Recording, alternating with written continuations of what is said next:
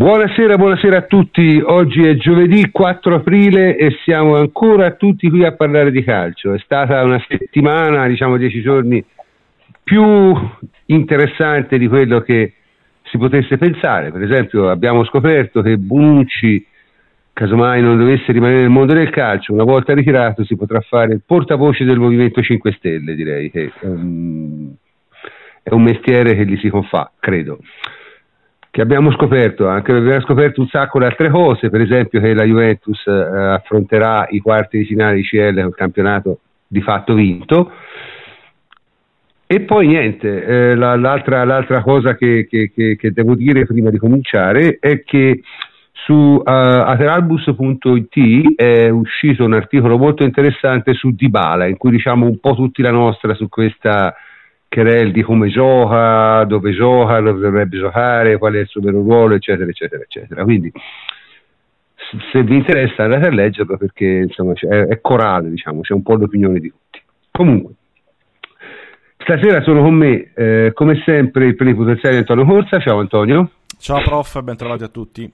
Davide Terruzzi, ciao Davide. Buonasera prof, ciao a tutti. E Jacopo Zolini, ciao Jacopo. Jacopo ha chiuso il microfono e quindi Ciao, non sente. Saluto a tutti, io parlavo da solo, iniziamo bene. e Emilio Trigione Carli, ciao Emilio.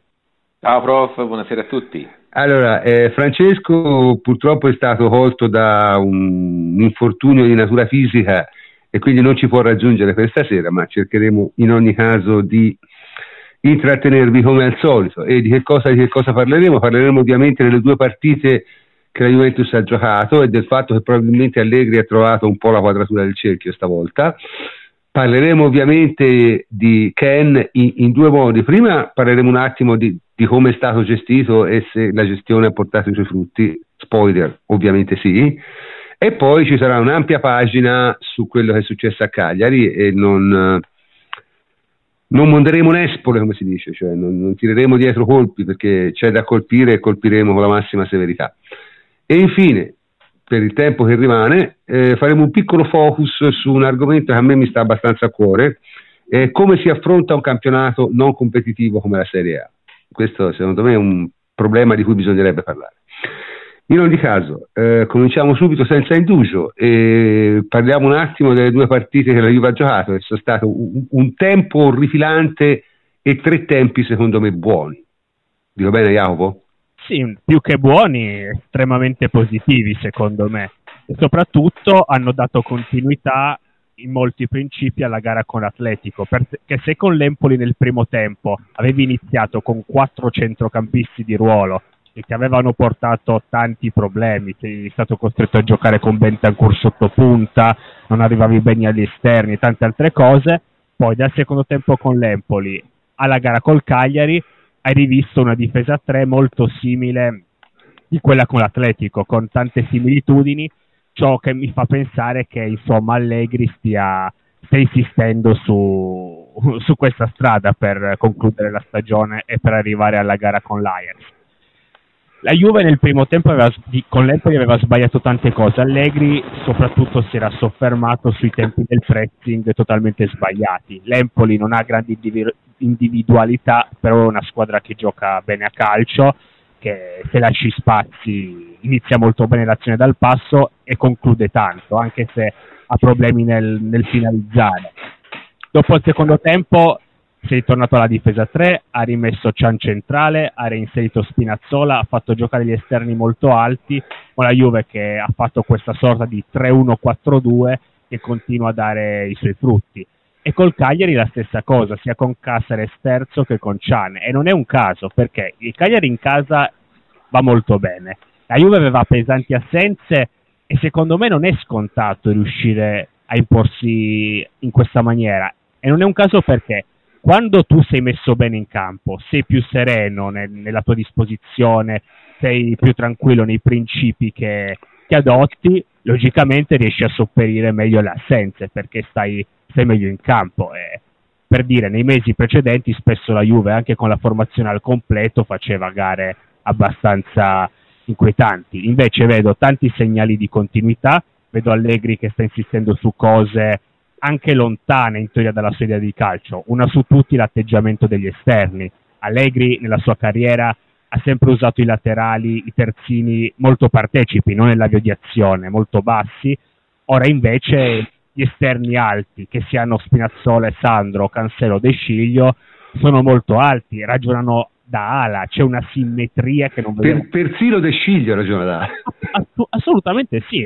Infatti De Sciglio è uno dei giocatori più degni di analisi, secondo me, della, della gara di Cagliari, proprio per quello che hai detto, ed è più un 3-3-4. E, insomma, oh, ne parleremo adesso sul fatto che Allegri abbia trovato la quadra. Io sono convinto che questa difesa a 3 eh, favorisca davvero tanti giocatori, però finalmente c'è una Juve molto sicura e ripeto, quando hai determinate certezze, anche se ti trovi con tante assenze, riesci comunque a, a giocare bene proprio perché hai un'altra serenità sul rettangolo di gioco. Ma dunque, senti, io sono del parere, e questo l'ho, l'ho detto tante volte e lo ripetisco, che il vero problema quando si giochi con tre difensori non è tanto il giocare con tre difensori, è il non difendersi a cinque, che era questo il vero problema del, del, del 3-5-2 di Conte, che te in difesa, a fase difensiva scivolavi a 5, il che ti porta a essere troppo basso, troppo basso, non, non va bene. Invece la Juve, nonostante in fase di possesso giochi con tre difensori, in fase di difesa fa 4-4-2 quasi puro, con degli spostamenti, degli accorgimenti, insomma, che, che non, cioè a, a, a, Cagliari addirittura De Sciglio faceva eh, l'ala, no? Sì, era, le, era, l'esterno alto in un possesso. Diciamo che comunque è anche un po' un, una tendenza di questi anni, eh, va detto. Oggi è molto comune, la Juve di Allegri lo ha sempre fatto, ma come lei moltissime squadre di avere per esempio tre in fase di impostazione e di difendersi a quattro. Diciamo che ai tempi di Conte c'era più simmetria e meno asimmetria, però sì, di, di, solito la Juve con Allegri ha quasi sempre difeso a quattro anche quando... Anche quando giocavano tre centrali, sì, sì. quasi subito diciamo. Ha, gio- ha, giocato un po' come la Juve di Conte i primi due o tre mesi del primo anno, credo poi via via ha cambiato subito perché era più o meno dove voleva arrivare. Comunque, eh, Emilio, te eri sabato a, a, Torino, giusto? Certamente, sì, sì. E diciamo, vedendo la partita dal vivo, che impressione hai avuto su quella di sabato? Allora, io è chiaro che non mi è piaciuto il primo tempo, però il problema è che è stata una reazione, come sempre prudente, di Allegri all'infortunio di un giocatore, cioè perché non c'era soltanto il fatto cioè, di, di Dybala che si è veramente infortunato due minuti prima della partita. Per me c'erano molte perplessità sul fatto di giocare Spinazzola, che, sarebbe stata l'idea più logica in quel momento, inserire subito Spinazzola al posto di Dybala e fare un 4-3-3. Eh, non l'ha fatto perché comunque eh, Spinazzola secondo me aveva aveva fatto, anche se contro l'Ickstein, aveva fatto 90 minuti tre giorni prima di nazionale su e giù, che secondo me per uno reduce da un ginocchio sbriciolato, le due partite in tre giorni non sono, cioè, non sono, il massimo, quindi non aveva voglia di farlo giocare secondo me, e piuttosto aveva fatto giocare un, un Alessandro palesemente stanco per il viaggio, quindi eh, sta con insieme le cose, però è chiaro che i quattro mediani centrali, perché io ho giocato con quattro mediani centrali, sì, eh, veramente... hanno, fatto, ehm, hanno intasato e basta, eh, e quindi non poteva funzionare. Io ho notato tuttavia, ero abbastanza inviperito l'atteggiamento del pubblico. Eh vabbè, quello è un problema. Me ha, ha solo la scusante, una scusante c'è, che per le partite di quel livello i prezzi sono troppo alti. Cioè, effettivamente eh, un, una persona nel mio settore spendeva 160 euro per vedere Juve e Empoli, insomma, vuole vedere qualcosa di meglio. Cioè, sì, sì, probabilmente... Eh, io non sono contrario al, a spendere 200 euro per vedere l'Ajax, capito? Secondo me non si possono chiedere 150 per l'Empoli ti ripeto, non sto in eh, cioè, sì, sì, no, no, eh, io ripeto, alla fine so... il pubblico qualcosa di più chiede di vincere, gioco con l'Empoli. Sì, comunque nel il secondo tempo comunque è stato secondo me assolutamente all'altezza. Eh. Mm, sì, sì, cioè, è sta... Sì, ma perché basta conoscere la Juve Allegri, si vedeva che l'Empoli aveva deciso di fare un tempo a tutta, cioè mm. sono, non ne avevano proprio. Avevano... Beh, ha anche cambiato molto Allegri eh, nella ripresa. Sì, però, però, secondo me è partito poi con gli stessi comunque, e ha dato proprio un'altra impostazione in termini di grinta, perché quest'anno la Juventus, ma succede quasi sempre, la Juve rientra facendo la Champions League, tutti i rientri dalle nazionali, la Juve all'anticipo di sabato, cioè tutti. Cioè, questa volta che non c'era la Champions League avevamo l'anticipo di sabato per, per poter avere poi l'anticipo martedì. di martedì e l'anticipo di Champions League. Quindi in un modo o nell'altro noi ci facciamo l'anticipo, cioè abbiamo i sudamericani, i nazionali e la partita il sabato. E secondo me recuperare da, dal viaggio è peggio che da una partita per questi, cioè aver giocato il martedì sera in giro lontano è, è problematico e quindi si vedono sempre delle partite bruttine. Può essere quando, anche, quando anche... la rosa al completo, Allegri infatti pre, fa, preferisce mettere in campo riserve e si sono allenati a casa. Ecco, non ne aveva nessuna questa volta. È, è, vero, è vero, però, però, ripeto, secondo me le differenze, ora io non sono un, un fanatico della tattica, però le differenze tattiche tra il primo e il secondo tempo di Empoli con l'Empoli sono state evidenti e soprattutto poi sono state confermate col Cagliari, cioè nel senso c'è proprio una, una con, totale continuità no, tra eh, il secondo tempo di Empoli e la partita di Cagliari, che sono due squadre più o meno dello stesso livello, cioè te il Cagliari, forse il Cagliari è anche un po' meglio l'Empoli abbiamo visto e si è visto anche con Napoli che è una squadra che se te la fai giocare, cioè se vai lì col cervello non particolarmente acceso, giocano, perché Andreazzoli uno bravo, in campo li mette bene, finché hanno fiato corrono, insomma al Napoli gli hanno fatto un discreto culo, eh. ora poi Napoli chiaramente anche loro hanno già staccato la spina e non li si può diciamo biasimare, è chiaro che hanno vinto 4 a 1, hanno vinto a Roma, eh, per loro quella è una partita più di prestigio, più di coso, andare a Empoli tre giorni dopo con questi che corrono probabilmente era difficile. Napoli è una squadra, è una buona squadra, ma non è una squadra che si può permettere troppe distrazioni, nemmeno nel campionato italiano, ecco, secondo me. Comunque, Davide, dici anche te due parole sulla partita, visto che, che siamo, sei l'unico che non ha parlato per ora. Mm, per quanto riguarda le partite, eh, sì. beh, l'Empoli sicuramente è una squadra che come dicevi giustamente tu ha probabilmente meno qualità nei singoli a livello medio rispetto alla, al Cagliari che ha qualche individualità di maggiore qualità, però è una squadra organizzata e, e che ha un tipo di gioco che solitamente ci può mettere in difficoltà e questo è sicuramente successo nel primo tempo. Poi l'Empoli è arrivato, ha avuto il predominio tecnico e tattico della, del campo nel primo tempo è arrivato spesso in zona di rifinitura e poi dopo lì si è perso. E quello che non è successo con Napoli, nonostante abbia probabilmente giocato un po' meno bene.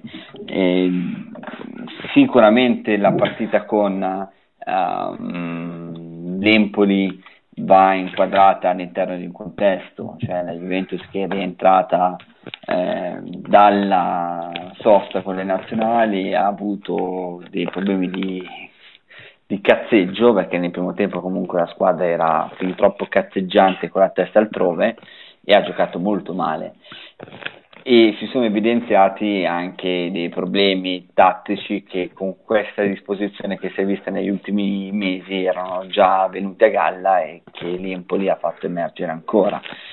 Nel secondo tempo, oltre a un atteggiamento mm, anche mentale ed emotivo diverso, ci sono stati degli assestamenti che hanno fatto sicuramente la differenza.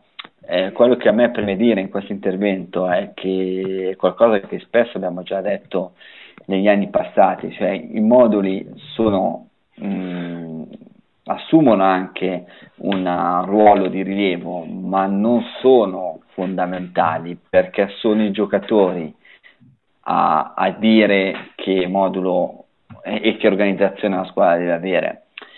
Mm, con, cosa voglio dire con questo? È che la squadra di due anni fa non poteva giocare con la difesa 3, con il 3-5-2, questa squadra invece si trova in questo momento meglio con la difesa 3, con questo 3-5-2, perché riesce a palleggiare bene dalla difesa, riesce a, ad alzare i terzini, riesce ad avere pianice più alto, più alto sulla tre quarti, Matuidi che così può andare a prestare come vuole, come preferisce lui, eh, insomma è una squadra che riesce a giocare un po' meglio e si è mm. visto sia nel secondo tempo con l'Empoli che per tutta la partita con il Cagliari. Con il Cagliari noi siamo andati con una formazione che sicuramente era rimaneggiata, soprattutto a livello di giocatori offensivi. Avevamo solamente Ken e Bernardeschi a disposizione, con Cancelo tenuto in maniera precauzionale e, e giustamente anche come possibile cambio per uh, gli ultimi 20 minuti e non ce n'è stato nemmeno il bisogno. Però la squadra dalla difesa a centrocampo era comunque di assoluto livello, no? E ha fatto la partita che doveva fare. Sì, eh, devo dire una, un'ultima parola su, su questa partita. Eh, molta gente si è stupita della prestazione di Caceres, ma Caceres è uno che alla Juve, eh, lo diceva Antonio se non sbaglio, lui diceva aveva studiato, ha giocato da titolare la metà delle partite in cui è stato la Juve. Sì, sì, Quindi no, è, è, è, un giocatore comunque che ha giocato ad alti livelli con noi sempre. Quindi, nel senso, non c'è da stupirsi tanto, il problema di Caceres sono altri, è che ogni tanto litiga con le pensiline degli autobus e soprattutto fisicamente è estremamente fragile, tant'è vero che si è puntualmente infortunato un'altra volta. Ma mh, non è certo un problema di farlo giocare quando è sano, è un giocatore assolutamente all'altezza, insomma, milioni di, di, esper- di esperienza internazionale notevole. Vabbè, in ogni caso, insomma, Davide, l'Allegri l'ha trovata sta quadra secondo te o no? Ci siamo arrivati finalmente o no?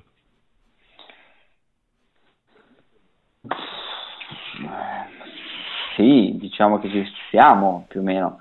Eh, chiaramente eh, siamo arrivati al punto della stagione in cui il campionato l'abbiamo vinto eh, ed è qualcosa di notevole perché comunque siamo a inizio aprile e, e già da qualche settimana contiamo le, le, partite che ci mancano alla matematica, quindi qualcosa di impressionante perché la Juventus è troppo più forte rispetto alle altre, il Napoli ha fatto meno bene rispetto alle scorse stagioni e quindi adesso entriamo nella fase in cui eh, contano veramente i fatti, cioè eh, abbiamo visto il atteggiamento nel secondo tempo con l'Empoli, l'abbiamo visto col Cagliari, ci auguriamo di vederlo sabato col Milan, ma poi dopo arrivano le due partite con l'Ajax. Eh, L'Ajax è una squadra con caratteristiche che possiamo soffrire e sicuramente Allegri sta andando a preparare queste partite ehm, ed è differente il cammino con il quale si sta approcciando rispetto a, a quello che avevamo visto nelle settimane e nelle gare precedenti all'andata con, uh, con l'Atletico perché con l'Atletico eh, quando abbiamo giocato a Madrid si andava con questo 4-3-3 con il centrocampo Pjanic, che dirà Matuidi, con Dybala, eh, Mandzukic. No, ma, ma magari che dire, no. cioè, che dire no. purtroppo... Era quella la formazione, mm, poi mm. che dire, il, il, il, giorno prima ha avuto il problema di salute ben noto. Eh, chiaramente quella partita ha fatto emergere, così come anche quelle successive, ha fatto proprio emergere a livelli estremi la necessità di fare qualcosa di diverso. E Allegri che lo abbiamo sempre detto dal primo anno è un uomo molto furbo è un uomo molto intelligente. E quindi eh, si è accorto come tutti lo sapeva già prima lui evidentemente che quella strada avrebbe portato ad andare a sbattere contro un muro e ha cambiato. Ha cambiato ed è ritornato alla difesa 3 la difesa 3 con uh, Bonucci che è molto più a suo agio, può con la palla svariare eh, giocando sul lungo, sul corto. Eh, ci sono due eh, difensori centrali esterni come Chiellini e Emre Can nella maggior parte dei casi che sono molto fisici, sono molto aggressivi sull'uomo e poi hanno questa caratteristica comune nella conduzione della palla quasi a stampo rugbistico anche se Emre Ha sicuramente maggiore qualità, cioè hanno questa forza fisica dirompente che gli permette di, di uscire palla al piede. Eh, come dicevo prima, piani. Scusate, una, una, piccola nota immagine, ma l'avete visto il tentativo di intimidazione di Barella su Chan? Quella è stata veramente una delle cose più buffe della partita di Asia. cioè, cioè, Barella gli, gli va addosso, no? gli dà uno spinto, gli dà una pettata. Gian si volta come se l'avesse colpito un moscerino. Cioè, sì, stessa... mi, mi, ha ricordato quelle cose che facevano a Ibrahimovic, no? sì, sì, solo che lui li guardava pure male, più o meno. No, già la guardava per dire, ma che è sta cosa? eh, Quella è stata buffa veramente. Comunque, eh, no, veramente, secondo me, diciamo, sta quadratura qui è abbastanza interessante. Io personalmente sono un, un nostalgico perché la Juve in un, certo, in un certo momento dell'era Allegri, ora non mi ricordo quale, voi lo sapete sicuramente meglio me, giocava veramente con questo modulo variabile che giocava qualche volta a 4, qualche volta a 3 dietro. E c'è stato un periodo che l'ha fatto molto molto spesso. E secondo me è stato il periodo in cui la Juve ha giocato probabilmente meglio. Sono i primi mesi di Evra. Mm? I primi mesi di Evra sono. Sì, eh, era, era, era, Evra che faceva questo. Poi l'ha fatto Barzagli. Ruolo. Sì, però era dall'altra parte. Sì, sì. Cioè Evra era terzino e, e, Ma e l'ha fatto in realtà anche, anche De Sciglio perché era, mm. giocava di fatto, giocavamo di fatto a tre poi con De Sciglio, era molto stretto. Vabbè, ce l'ha queste, queste cose. Sì, cioè, sì. Noi in otto, anni, in otto anni abbiamo ogni volta cambiato l'esterno con uno più offensivo. Cioè praticamente se, fa, se continuate a prenderli sempre più offensivi, offensivi, offensivi. Sì, cioè, quindi cioè, noi potremmo addirittura fare adesso lo schema che dite voi con eh, Quadrato e Costa, o con Cancelo e Costa. Cioè, Cancelo e Costa no, Cancelo e Quadrato probabilmente sì. Sì, ma, ma per dire, cioè, mm. perché l'ha portato sempre più avanti questa cosa, in assoluto. Sì, no, questo è vero però, eh. ma comunque ripeto, secondo me quest'idea di, di, di, di rimettere i tre centrali dietro in fase offensiva è, è, è probabilmente la cosa giusta perché centralmente la Juve a volte soffriva veramente troppo. Prof, e... secondo me non risolve tutti i problemi della Juventus. Perché, però diciamo che ne aggiusta parecchi perché eh vabbè, ora, fa eh, giocare eh, no è difficile la, la, eh. la, quadra totale è proprio difficile perché dico questo perché è vero ad esempio aggiusta eh, Pjanic lo libera un pochettino, è molto più pericoloso. Infatti, l'ultimo Pjanic mi sembra che abbia no, elevato no, di parecchio il. No. Sì, lo guardate dalla serenità dei movimenti senza palla. A volte esatto, proprio. Esatto. Anche se la perde, diciamo che non sei. E infatti, cioè, a volte... prima era bloccato perché giustamente ha il terrore. Perché sì, se sì. poi perdi palla e la squadra spaccata in due. Sì, sì, sì, sì, quindi quello te lo risolve e non è poco, dà un senso a Matuidi e non è poco, dà un senso anche a Khan perché non ce l'aveva granché come mezzala e non è poco, quindi diciamo che è aggiustato i tre centrocampisti, però poi diciamo davanti ancora c'è qualcosa da, da capire perché noi abbiamo fatto un articolo su Dybala, ora Dybala dove lo metti? E non si sa, Douglas Costa rientrato, eh, rientrerà dalla prossima partita. Dove lo metti? Non si sa, probabilmente in panchina, entrerà nel secondo tempo, ma insomma...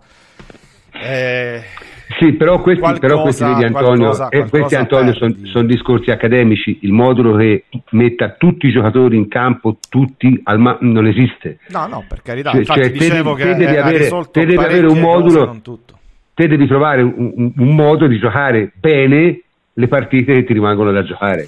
Allora, prof, in questo momento, scusa Antonio, vai, vai. Cioè, se tu giochi con la difesa 3, che sembra essere la, la soluzione per queste partite, ormai quante ne mancano alla fine? Mancano 8 di campionato, giusto? 5 e... speriamo di, di e cioè, al massimo 5 di Champions League. Ehm, chiaramente ti permette di mh, avere un, un po' più di opzioni sia sul corto che sul lungo per uscire dal pressing alto degli avversari, quindi è una fase di costruzione un po' più pulita, un po' più precisa. Eh, questo sicuramente è un bene e sono i difensori che portano sulla palla, quindi i centrocampisti ehm, possono, cioè Piani ci può giocare già un po' più alto. E una cosa interessante che ho visto probabilmente sottolineata su Twitter da Jacopo, correggetemi se sbaglio perché in questi giorni su Twitter ci sono stato o non ci sono stato, è come in costruzione già nel primo tempo era Emre Can a stare più bloccato al fianco di Pjanic, mentre Matuidi si andava ad allungare negli spazi. Eh, di variabili poi dopo mh, nell'arco di una partita ce ne sono tanti, quindi puoi eh, tenere più stretto uno, poi allargare un altro e puoi fare 20 di soluzioni. In questo momento, giocando così, un ruolo determinante è quello degli esterni. Gli esterni devono essere in grado di essere, oltre che tutta fascia, saltarti l'uomo. E se sulla destra noi un problema non ce lo poniamo, perché comunque soluzioni ce ne sono, sulla sinistra in questo momento la soluzione migliore è quella di Spinazzola. Perché sì, che l'uomo lo salta rientrando sul destro. Eh. Chi, chi può farlo, eh, chiaramente Dugas Costa lo può fare perché però devi fare delle rotazioni diverse sulla destra, che sarebbe un discorso vecchio perché è qualcosa che Allegri ci ha già abituato a fare perché la Juventus in fase di difesa posizionale tende sempre a difendersi a 4, ma la difesa 5 bassa si vede e speriamo di vederla sempre, sempre, sempre di meno nei momenti di difficoltà o nel momento in cui Allegri non si sente sicuro, ad esempio negli ultimi minuti con l'Empoli, cioè dove Allegri sì, sì. non si sentiva sicuro, ha detto qua portiamo la casa e via. E, e via eh, sì, quindi la Juventus difende a 4, però ehm, perché questa organizzazione sembra funzionare di più e sicuramente va, va stressata, cioè per vedere se questa organizzazione funziona efficace, non ci sono tanti discorsi da fare, va portata a, allo stress test, che il primo è l'Ajax, ok? E perché funziona? Perché comunque questa Juventus nella fase di difesa posizionale è molto più vulnerabile rispetto a quelle delle scorse stagioni, proprio per caratteristiche dei giocatori cioè non è solamente la difficoltà a creare eh, rispetto a ottobre, no? ma è anche una difesa posizionale che negli ultimi tempi, mh, proprio per come si eravamo messi troppo allungate tra i singoli componenti, che ci creava difficoltà nel momento in cui andavamo a perdere la palla e invece in questo momento essendo messi anche in posizioni più logiche, più chiare, ti permette di fare un possesso palla e schiacci gli avversari, sei con più uomini vicino al pallone e quindi lavori molto meglio sulla transizione e quindi hai fasi prolungate di pallone, di possesso che ti derivano anche dal recupero e dal pressing e, hai meno fasi di difesa posizionale. E, e questo invece non avveniva nel passato. E no. chiaramente, come dicevo, chiudo, avere gli esterni che ti saltano l'uomo è fondamentale. Così come il problema chiave di questa stagione, che è stato lo scritto nel mio commento su Dybala, che è il riempire l'aria, perché gli intervisti di Allegri spesso sono con dobbiamo riempire l'aria, dobbiamo riempire l'aria, dobbiamo riempire l'aria. Chiaro che se lo tieni lì è molto più semplice. Se hai un giocatore di qualità come Di Balla che mh, l'area la riempie ma a suo modo, è diverso e poi trovare delle soluzioni alternative. Soluzioni alternative possono essere gli inserimenti della mezzala, Matuidi per esempio, o anche la presenza dentro l'area degli esterni. Chiaramente se loro giocano in una posizione più alta di partenza possono essere molto più incisivi sotto questo punto di vista, eh, che è quello che non accadeva nelle settimane precedenti, perché i terzini della Juventus facevano veramente molta fatica. Ok, senti, eh, comunque un, una, una, svo- una, chiave diciamo, di tutto questo è sicuramente Emre Can, no? Jacopo, te ne puoi parlare di Emre Can, tra l'altro di questo suo utilizzo in fase difensiva, che io francamente non mi ricordavo, ma te dicevi va usato molto anche da Klopp in questo modo? Sì, allora, finora qual è la tendenza? È che Chan con Allegri ha fatto molto male da, me- da mezzala, mentre invece come terzo difensore centrale è stato sublime, quasi, impeccab- quasi impeccabile. Sì, quindi sì, secondo me è corretto dire che nell'idea di calcio di Allegri sia più adatto come difensore, però invito a non estremizzarsi troppo sui ruoli, perché nella sua carriera Chan ha interpretato con successo qualsiasi posizione. Può fare il difensore, può fare il vertice basso, può fare l'interno, può giocare in qualsiasi zona del centrocampo e lo può terzino. fare terzino e lo può fare molto bene e lo ha sempre fatto bene. Per me è molto più importante focalizzarsi sui compiti. Per esempio, nel Chan Mezzala di inizio anno si vedeva un utilizzo quasi come alter ego di Kedira, cioè era costantemente sopra la linea della palla, molto alto. In avvio di azione scappava in avanti ed era quasi un trequartista. Questo per me era un errore perché da un lato stroncava le caratteristiche difensive, essendo sempre sopra la linea della palla, non poteva mai sfruttare le sue doti in riaggressione. Ricordo sempre che Chan al Liverpool era tra i maggiori recuperatori di palla della, ple- della Premier e dall'altro eh, evidenziava le sue difficoltà in fase di possesso perché non è molto agile e in spazi stretti lui va, va in grosse difficoltà, si vedevano anche errori tecnici un po' grossolani.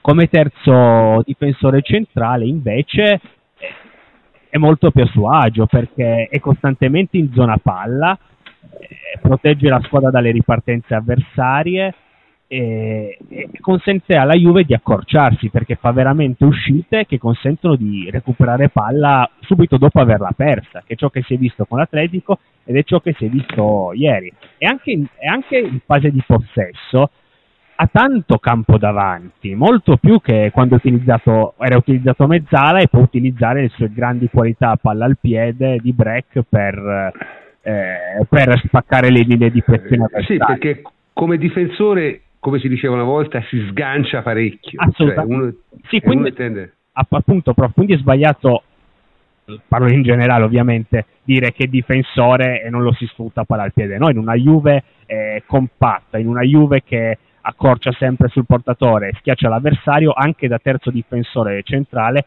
può sganciarsi e rendersi molto efficace in fase di possesso, sia per i suoi break, sia perché hai un palleggiatore in più dietro. Avere un rombo arretrato con Pjanic e Chan, Bonucci e Chiellini, cioè tanta roba. Chi è che, chi è che ce l'ha? Cioè, hai veramente un continui riferimenti, puoi sempre trovare in, in continuazione l'uomo libero. Quindi sì, è più una questione di compiti che non di ruolo paradossalmente il Chan eh, difensore di destra con Allegri è più simile al Chan centrocampista di Liverpool di quanto non lo fosse sì, sì, come centrocampista. centrocampista della Juve, ma perché non è tanto una questione di ruoli, con Chan che ripeto è estremamente duttile, e soprattutto una questione di compiti. Sì, comunque sì, però, diciamo... Sì, vai. C'è quell'aspetto che fino a un mese e mezzo fa Chan era atleticamente in verecondo, cioè proprio era, ne ha avute tutte quest'anno le cose che poteva avere, quindi andrebbe anche giudicato le stesse cose nella buona condizione atletica adesso, che ci hanno avuto. La, il problema dell'ernia, è arrivato, ha fatto un nuovo tipo di preparazione e l'ha subita, ha avuto il problema di tiroidi, io credo che io l'ho Quindi visto tu, tu dici la Lazio, se...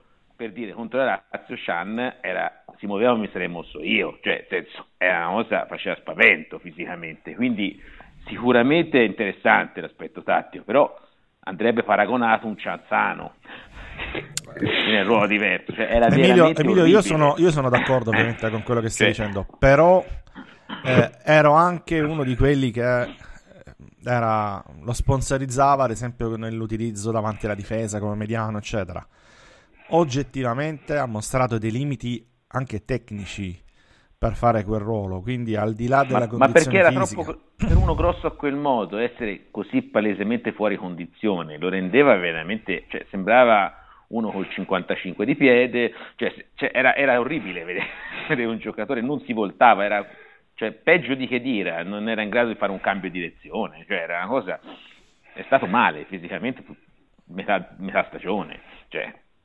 Quindi io infatti lo dicevo sempre, non lo giudico, non lo giudico perché non è così, giocava bene gli anni prima, poi è chiaro c'è stata questa modifica tattica. E... Ma diciamo che magari hanno coinciso le due cose, eh, sì, cioè, ha coinciso il suo, il suo, recupero fisico totale con una, un'assegnazione di compiti più consona alla sua natura. Io può darsi anche si sia verificata questa cosa qui. Cioè, mm. l'accendiamo, è, è che... l'accendiamo. No, ma perché Emilio ha ragione, eh, Gian eh, ha avuto di tutto e chiaramente fino a un mese fa non era minimamente in condizione, questo era evidente. Però probabilmente, nel senso, voglio dire, alla fine eh, i cambi tattici, gli allenatori sono lì apposta per farli, questa non mi pare una cattiva idea, francamente. Ecco. Cioè, questo utilizzo di Gian non mi pare una cattiva idea. Io sono un uomo pratico, cioè, non mi, inter- mi interessa che, che, le cose funzionino, non mi interessa Secondo me perché da difensore di destra non, si, non, non deve tornare indietro, cioè non deve fare troppi momenti, ma la gente spunta sempre in avanti. Sì, cioè, tende a cor- tendenza, corre più in avanti. Eh, ma infatti se tu eh. metti Chan terzo in eh. fase di possesso eh. è per difendere in avanti, in modo che poi quando perdi palla sei subito attrezzato per recuperarla. Cioè, quello che trasmette lui è, è di essere 90 kg e dimostrarne 130 lo vedi nei contratti, lo vedi in positivo. Mm. Per però, gro- però veramente se gli chiedi di, di un cambio di direzione, cioè, lo, lo, lo, metti male. Cioè, quindi è... No, ma, ma effettivamente se, se, se, eh. cioè, se, lo metti in una posizione in cui il movimento principale deve fare andare avanti, è un trattore. Questo è, è, è non c'è, non c'è, il minimo dubbio. E tecnicamente Comunque, viene fuori meglio, cioè, tutto, quel, tutto, gli riesce meglio tecnicamente a quel punto. Certo. Una, una domanda che l'hanno fatta sulla, sulla chat, bisogna dire, ma dunque, hanno detto sì, dice tutto bene, però questo schieramento qui contro le tre punte dell'Ajax funzionerà? Eh, questa è una domanda, per esempio, che io non ho idea di che risposta dare, ma abbiamo qui Davide e Iaco che sicuramente lo sanno, giusto? Beh, allora, di sicuro in non possesso la Juve giocherà 4 come, come certo. fatto con, e Chan farà il mediano perché voglio dire, mi pare la disposizione più logica, no? In non, certo. non dimentichiamoci, lo si è visto con l'Atletico che con Chan terzo centrale in fase di possesso, oltre a poter re- recuperare subito palla, anche se ti va male la, la riconquista, hai comunque un uomo in più dietro. Questo ti protegge la squadra dalle, dalle ripartenze avversarie.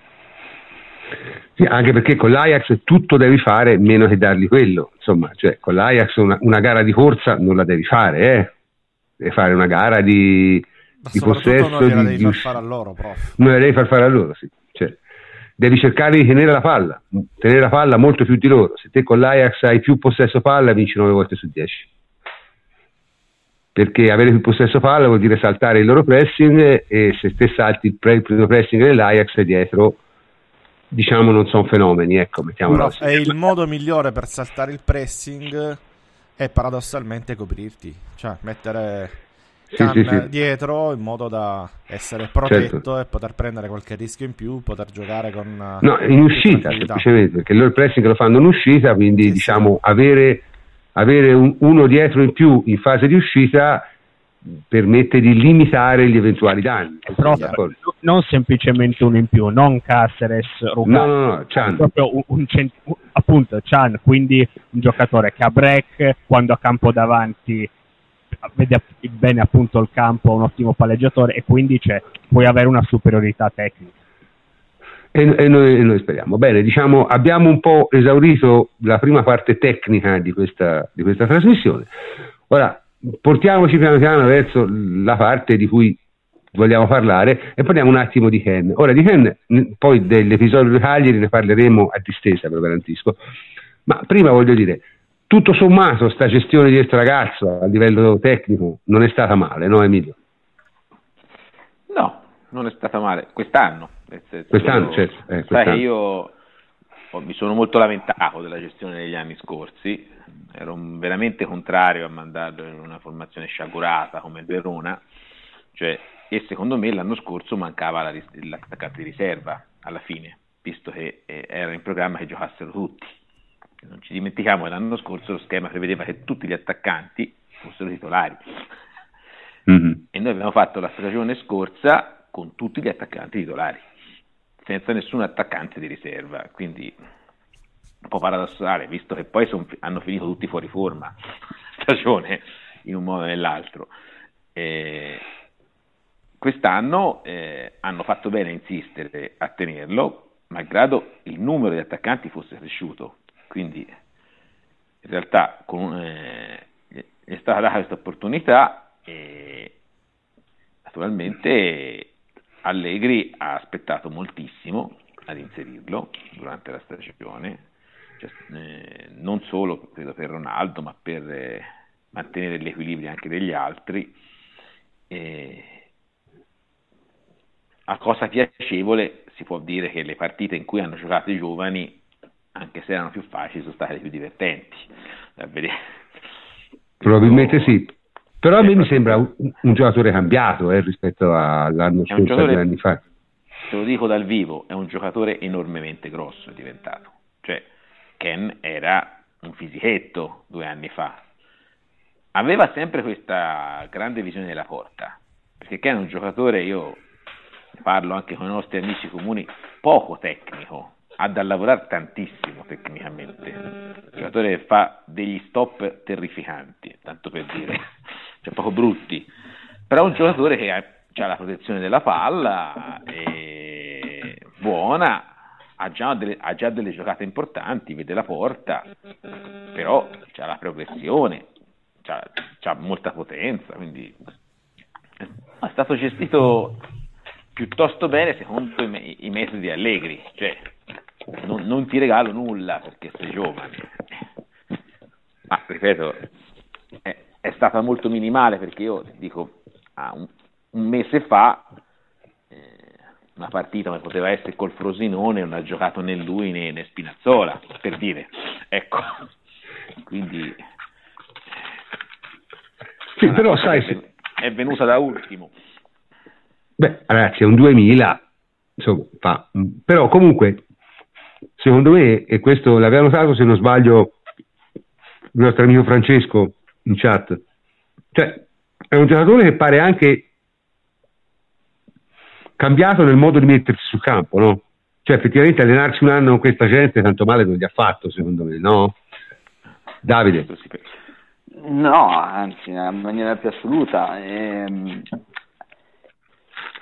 è vero che magari l'anno scorso poteva non essere giudicato pronto, però questo è un discorso che abbiamo affrontato in diverse occasioni, cioè quello sul fatto se sia meglio o meno dare in prestito un tuo giocatore a una squadra di medio-basso livello. E quest'anno Ken è arrivato e probabilmente non si sapeva neanche se sarebbe rimasto non lo si sapeva neanche a dicembre, gennaio, sicuramente c'è stata una grossa crescita dal punto di vista atletico-fisico, ce n'è un'altra secondo me da un punto di vista della mentalità e anche da un punto di vista tecnico, perché è un giocatore che incomincia a sapersi muovere meglio, eh, alterna movimenti anche a venire mm. incontro, è ancora scolastico, però la palla la prende la scarica è un giocatore che ti dà grandissima energia davanti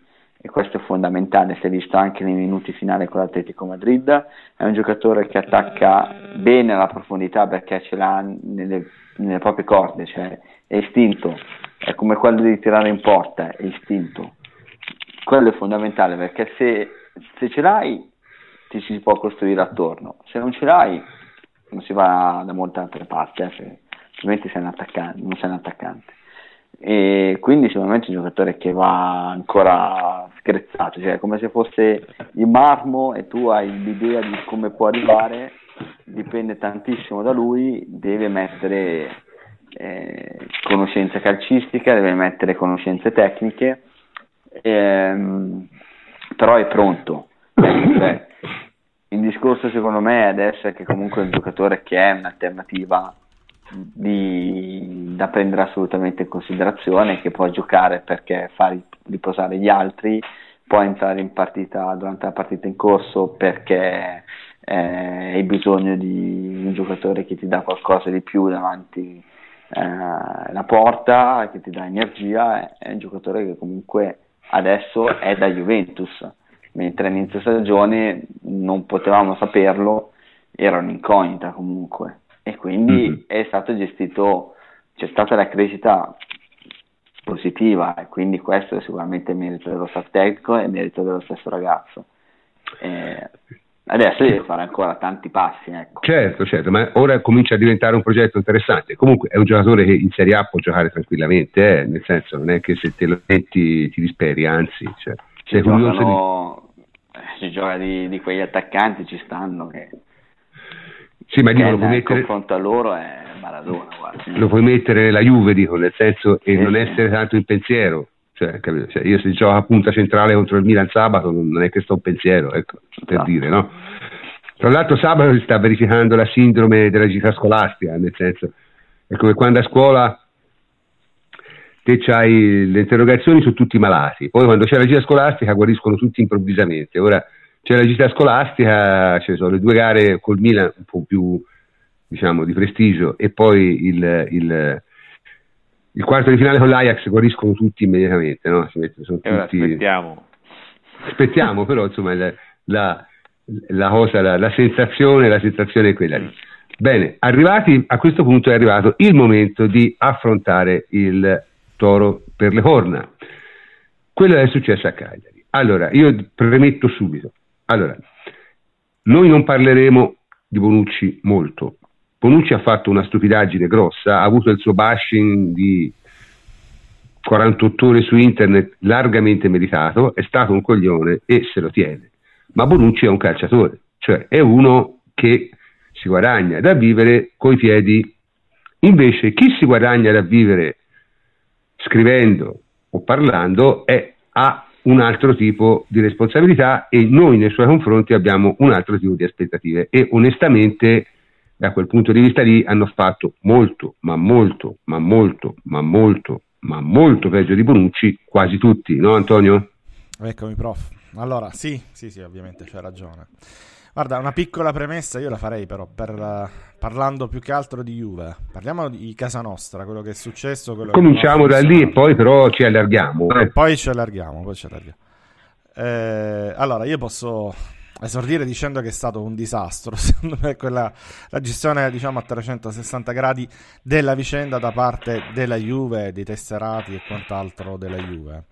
Beh, Perché ti dico questo? Perché quando un ragazzino di 19 anni alla seconda partita da titolare in Serie A finisce nel ciclone, a prescindere da quello che abbia fatto, e in questo caso nulla che potesse giustificare le accuse che gli sono, state, che gli sono piovute addosso, quindi diciamolo subito, eh, secondo me il primo, secondo, terzo e quarto pensiero di tutti, e mi riferisco dai compagni di squadra fino ai dirigenti, allenatori, eccetera, sarebbe dovuto essere quello di evitare che alcuni giornalisti anti-juventini e razzisti, sono tre virgole, eh, non li sto comunando, eh, potessero trovare anche un solo appiglio per poi gettare tutto quel guano che hanno buttato addosso al ragazzo, sfogando di fatto tutto un odio represso che avevano. E invece cosa è successo? Che Giulini, eh, poi parliamo anche delle altre cose che ha detto perché comincerei prima dei giornalisti da lui, ai microfoni di Sky ha riferito, non so quanto fosse vero, secondo me poco, che alcuni giocatori della Juventus gli avessero detto anche in privato che Ken avesse sbagliato. Questo è un atteggiamento... Ma questa però, dai Antonio, questa, questa è una puttanata. Cioè, eh, senso, ora... no, io, no, io, non ci credo a questa cosa qui, sarebbe eh. una cosa clamorosa, però qualcuno l'ha fatto davanti ai microfoni e quindi l'hai giustamente accennato tu, parliamo di Bonucci che per quanto possa aver agito in buona fede sicuramente ha combinato un gran casino e l'ha fatto perché perché oltre ad aver sbagliato nel merito, perché come diciamo prima tu quando c'è un tuo compagno che è nell'occhio del ciclone lo devi difendere punto, non fare discorsi paternalistici non fare il buono, eccetera, e anche se hai percepito sbagliando un qualcosa che non è andata, cioè un qualcosa di sbagliato, scusami, davanti, eh, perché magari eri dietro, hai visto da dietro la Beh, scena. Bonucci non ci ha capito nulla. Cioè, comunque, comunque tu non lo dici davanti alle telecamere. Questo siamo tutti d'accordo. Cosa ha fatto poi in più rispetto a, a questo che sarebbe stato comunque un qualcosa di eh, non grave? Ecco, ci ha messo il carico di una frase completamente sbagliata, una frase che sì, può essere giudicata razzista. Per me lui non lo è razzista, eh? però quando dice che...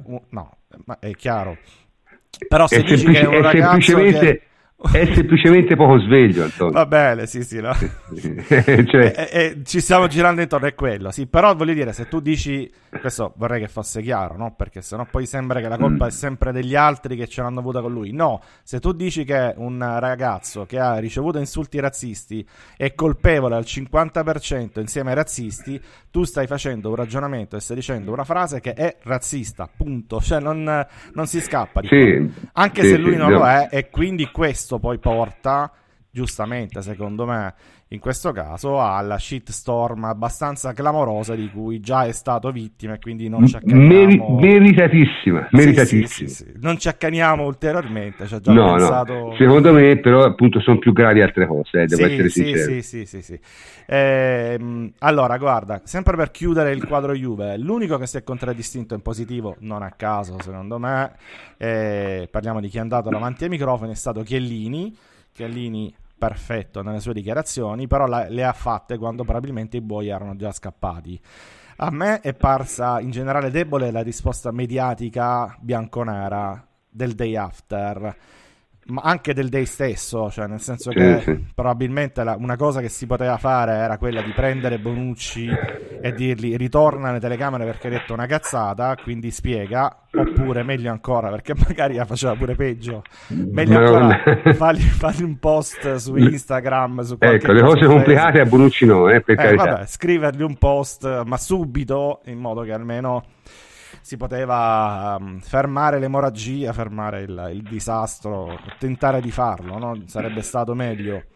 Probabilmente ehm, ciò avrebbe... Eh, avremmo, avremmo anche potuto, volendo, io questo l'ho twittato il giorno dopo, la mattina dopo, fare un comunicato, ma mi rendo conto che questo avrebbe ulteriormente distrutto Bonucci, quindi va bene non l'abbiamo fatto. Non, eh, diciamo che in generale la gestione della crisi, dell'emergenza non è stata fantastica. Io no, allora, una, una cosa, ora te, no, te, te sei molto Colibali ed è stata insomma te, sei molto, te sei molto te sei molto diplomatico su sì, no, mi, io, mi io, scalderò io, dopo ora sono... io lo dico, più, più, lo dico più chiaramente cioè la gestione comunica- la parte comunicazione della Juve è gestita in maniera eccessivamente artigianale per i miei gusti. Cioè secondo me lì ci vuole un deciso cambio di direzione. La Juve sta facendo benissimo quasi tutto, questo è un lato dove veramente siamo a livello di dilettanti allo sbaraglio.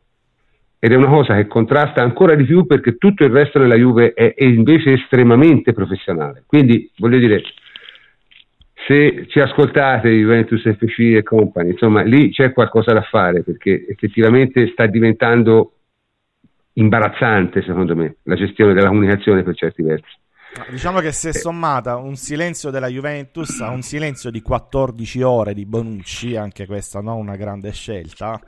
Sì, ma anche lì dovevano essere altri a fargli fare la scelta giusta, ragazzi. Bonucci non è, sì, è sì, Bonucci. Cioè, stavo dicendo eh, questo, cioè, stavo dicendo guardiamoci chiaro. Non, cioè, non, puoi stare eh. in silenzio per 14 ore e poi pensare che un post eh, su Instagram eh, possa risolvere eh, la situazione quando ormai c'è scappato il morto, tra virgolette. Eh? Quindi mm-hmm. questa, questa, gestione, diciamo, un po', un po', un po così. Eh, però, detto questo, poi iniziamo con gli altri. Così ci, ci... Eh sì, perché lì, lì c'è da dire, eh, perché sono venute, fuori, sono venute fuori delle cose veramente da, da... Inizierei da Giulini. Partiamo da lui. Allora, secondo me a Giulini andrebbe spiegato un concetto, che poi è il concetto base della lotta al razzismo, della quale probabilmente è poco informato in generale, e quale? Non userò parole mie, ma quelle di un giornalista che stimo eh, particolarmente, che è Iaria della Gazzetta, che oggi ha fatto un bel tweet sull'argomento e dice non conta la percezione di chi sta in tribuna o davanti alla tv, contano solo le sensazioni di chi è in campo e ha la pelle nera. Nessuno di noi, bianchi europei, può valutare un bu.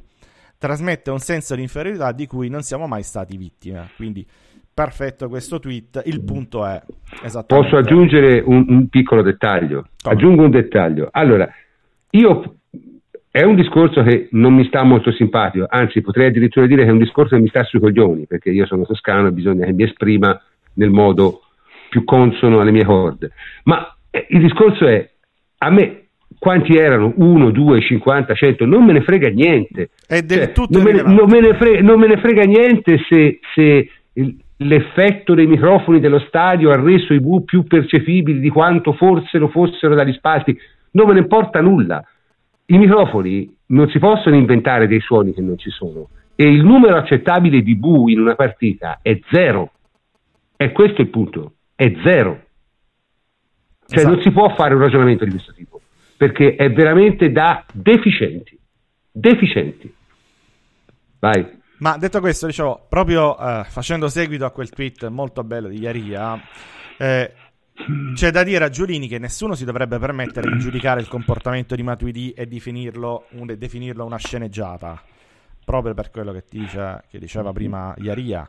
Anzi, gli, dovevi anche chiedere scusa probabilmente a Matuidi. Poi, semmai gli potevi spiegare il tuo punto di vista o dirgli di non dare troppo peso all'imbecillità soltanto di alcuni individui. Così come non ha senso dire che la reazione, eh, se quell'esultanza l'avesse fatta Bernardeschi o Kane, sarebbe stata la stessa. Occhio, questa ma, è una... ma col cazzo, que- questa, cioè, scusa, questa scusa, è una, scusa francese, ma grandi... veramente. questa è una delle grandi, de- delle grandi equivoci e delle grandi stronzate che vanno subito chiarite perché i bue te, te lo dico molto chiaramente, i bui bianchi dai bianchi sono diversi dai bui bianchi dai neri. Questo bisogna e poi soprattutto non ci sono. Sì, sì, a, parte, a parte che non ci sono, ma anche ci fossero, anche fosse vera eh, la cosa che ha detto Giulini, mettetevelo in testa, i bu de, ai bianchi dai bianchi sono diversi ai bu ai neri dai bianchi. Punto, questo è l'ABC, la premessa di ogni discorso serio possibile da fare sul tema razzista. Sono diversi per la storia, per la storia sono diversi. Poi, per il oggi, significato. Per il significato, oggi pure il 4 aprile, un giorno insomma particolare, è stato ucciso Martin Luther King, ma senza, fare, senza divagare. Insomma, l'esempio, l'esempio, è molto semplice. I, gli americani neri di colore eh. si chiamano comunemente l'un l'altro nigga, che vuol dire negro ma nel senso veramente dispregiativo. Sì. Se però glielo dici te che sei bianco, ti aprono in due come una cozza. Ed è normale che sia così, capito? Ed è normale che sia così. Sì, sì, Perché ma... è, è, totalmente diverso il significato. Questo è il primo, secondo me, punto che, vole... che mi premeva eh, mettere in rilievo, cioè appunto il fatto che non si possa partire da ciò che secondo te è giusto o che secondo te è percepito un altro, perché ti devi immedesimare primo e secondo c'è una storia che devi rispettare che ti dice che non è la stessa cosa. Quindi questo è il primo errore che eh, direi eh, ha commesso Giulini, primo di tanti. Però vi cito anche un altro tweet che ho trovato altrettanto brillante che è di Monblano. Monblano ha scritto di tutta questa sgradevole vicenda ne resta una eh, ne resta, scusami, che dobbiamo e possiamo insegnare a Ken del calcio come per, per, ai Ken del calcio come perfezionarsi sul campo, come funzionano gli spogliatoi, persino come comportarsi dai professionisti, ma non dobbiamo né possiamo goffamente insegnare loro a essere bianchi. E questo è il secondo punto che volevo eh, che, fosse, che, fosse, chiaro. Cioè, eh, questo voler fare a tutti i costi voler insegnare al ragazzino nero che si affaccia al campo come si sta al mondo. Questo lo trovo di un uh, razzismo e di una eh, vergogna indicibile, incredibile. Ovviamente, ecco, passiamo poi ai giornalisti. Eh, questo è stato il tema ricorrente di oggi. Insegnare al povero eh, malcapitato, al ragazzino eh, Nero Kane come si sta al mondo. Cioè, questo... No, no, ma la cosa, la cosa più grave, veramente, che secondo me è, quella è una cosa di, di, di, un, di un, razzismo eh, cioè, assoluto, cioè è, è dire dice non deve fare la fine di Balotelli. Ecco, esatto, questo, esatto, è, esatto. questo, è, il razzismo, perché esatto. l'unica cosa che hanno in comune Balotelli e Ken è la pelle scura. Esatto, esatto. Ma è, è l'unica che hanno in comune. È esattamente quello che volevo dire. Ci sono stati proprio dei veri corsi di, dei veri propri corsi di insegnamento sui giornali. Sul libero, voi dite, vabbè, libero, però vabbè, diciamo, libero, li, libero, libero, ma, libero, ma, c'è il titolo proprio così, fate è tossico, ragionare... È tossico, libero è tossico anche come carta igienica. Fate cioè, ragionare cosa... Ken o farà eh, la fine eh, di Balotelli. Il titolo di cioè, ma dai. questo, che, che credo sia il top. Cazzo, fate, invece... fa, fa, fate, ragionare Feltri o farà la fine, ma lasciamo perdere, non, non entriamo perché se no poi divento, divento veramente pesante. Sul Corriere, buono, buono, che presto. Sul Corriere dello Sport invece c'è stato Cucci che eh, si è reso protagonista di un editoriale altrettanto allucinante eh, dove Cucci spiega a Ken eh, che gli servirebbe un maestro delle buone maniere mi sembra come quei neri dell'America coloniale no? che devono eh, essere sì, civilizzati sì, sì, per stare con i sì, Lo devi civilizzare? Lo devi civilizzare. così puoi stare con noi. Il selvaggio, il selvaggio Ken da, da, da educare con un maestro di il tutto poi per aver fatto un gol e aver allargato le braccia. E questo ha fatto Ken, ha fatto delle partite con la nazionale perfetto, ha segnato pure, professionale, nessuno ha detto nulla. Ha giocato altre partite nella Juventus, non ha detto mai una parola, intervista sempre precisa, eccetera. Allarga le braccia, apriti cielo, Balotelli, eh, l'insegnante delle buone maniere e tutte. Poi, allora, particolare... chiarisco una cosa, chiarisco una cosa. Vai, vai. Cucci compirà 80 anni. Eh il 31 di maggio e le dimostra a tutti. Cioè, tutti, forse ne dimostra anche qualcuno in più, perché un articolo come quello che io ho letto si può spiegare solo con una scarsa errorazione cerebrale. Cioè, n- non si può spiegare in altro modo.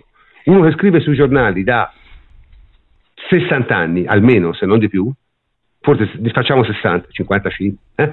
cioè, non può non capire che quello che sta scrivendo è una cosa totalmente fuori dal mondo se ha un, ancora un'irrorazione cerebrale adeguata alla bisogna. Oh, Veramente, per, per io, capire, io, non, non so più che dire. il resto dell'articolo, poi Cucci con, lo conclude dicendo che Eton nel 2010, sempre a Cagliari, in realtà quasi si divertì ad essere vittima di cori razzisti. Ma in realtà Eton fece il matto si incazzò come una tigre, io me lo ricordo. Eh, ma ce lo ricordiamo tutti, però per dirti, anzi sto citando, ora in questo momento cito, non gli era, dispiaciuto, non gli era dispiaciuto essere al centro dell'attenzione mediatica. Come a dire, Ken, rilassati, fai come to, non fare mica come Zoro che, torno a leggere, scagliò irato il pallone verso gli ululatori. Perché cita ancora, sono cose di calcio, il razzismo è di chi vuole fortissimamente credere. Quindi questo cioè, è ma, ma veramente, il, lavel- ma livello basta. di un editoriale del, del Corriere dello Sport, che è il secondo certo, giornale. Ma, ma abbiamo ma sul, veramente, altro, veramente, il Corriere, il, Corriere, cioè, nel senso... il Corriere della Sera ha parlato di provocazione. Eh, non, non, mi ricordo come, più com'era dello scandalo, una cosa del genere. L'esultanza dello scandalo, eccolo.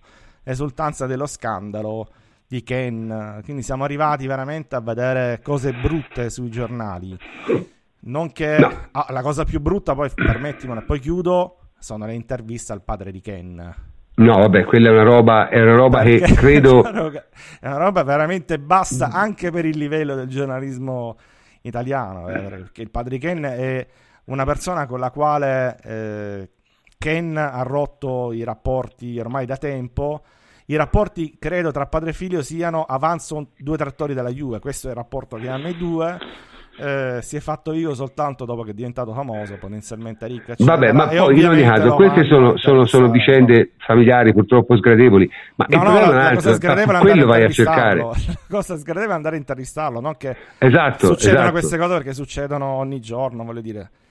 Eh. Non ci scandalizziamo di quello, ma che vai a cercare il padre per queste cose qua, anche per motivi politici, però non ci allarghiamo. Però, eh. Eh. Andiamo avanti. Il salviniano. È il salviniano, il salviniano. Cioè, vabbè, ragazzi. immigrati, padre di Ken. Vabbè.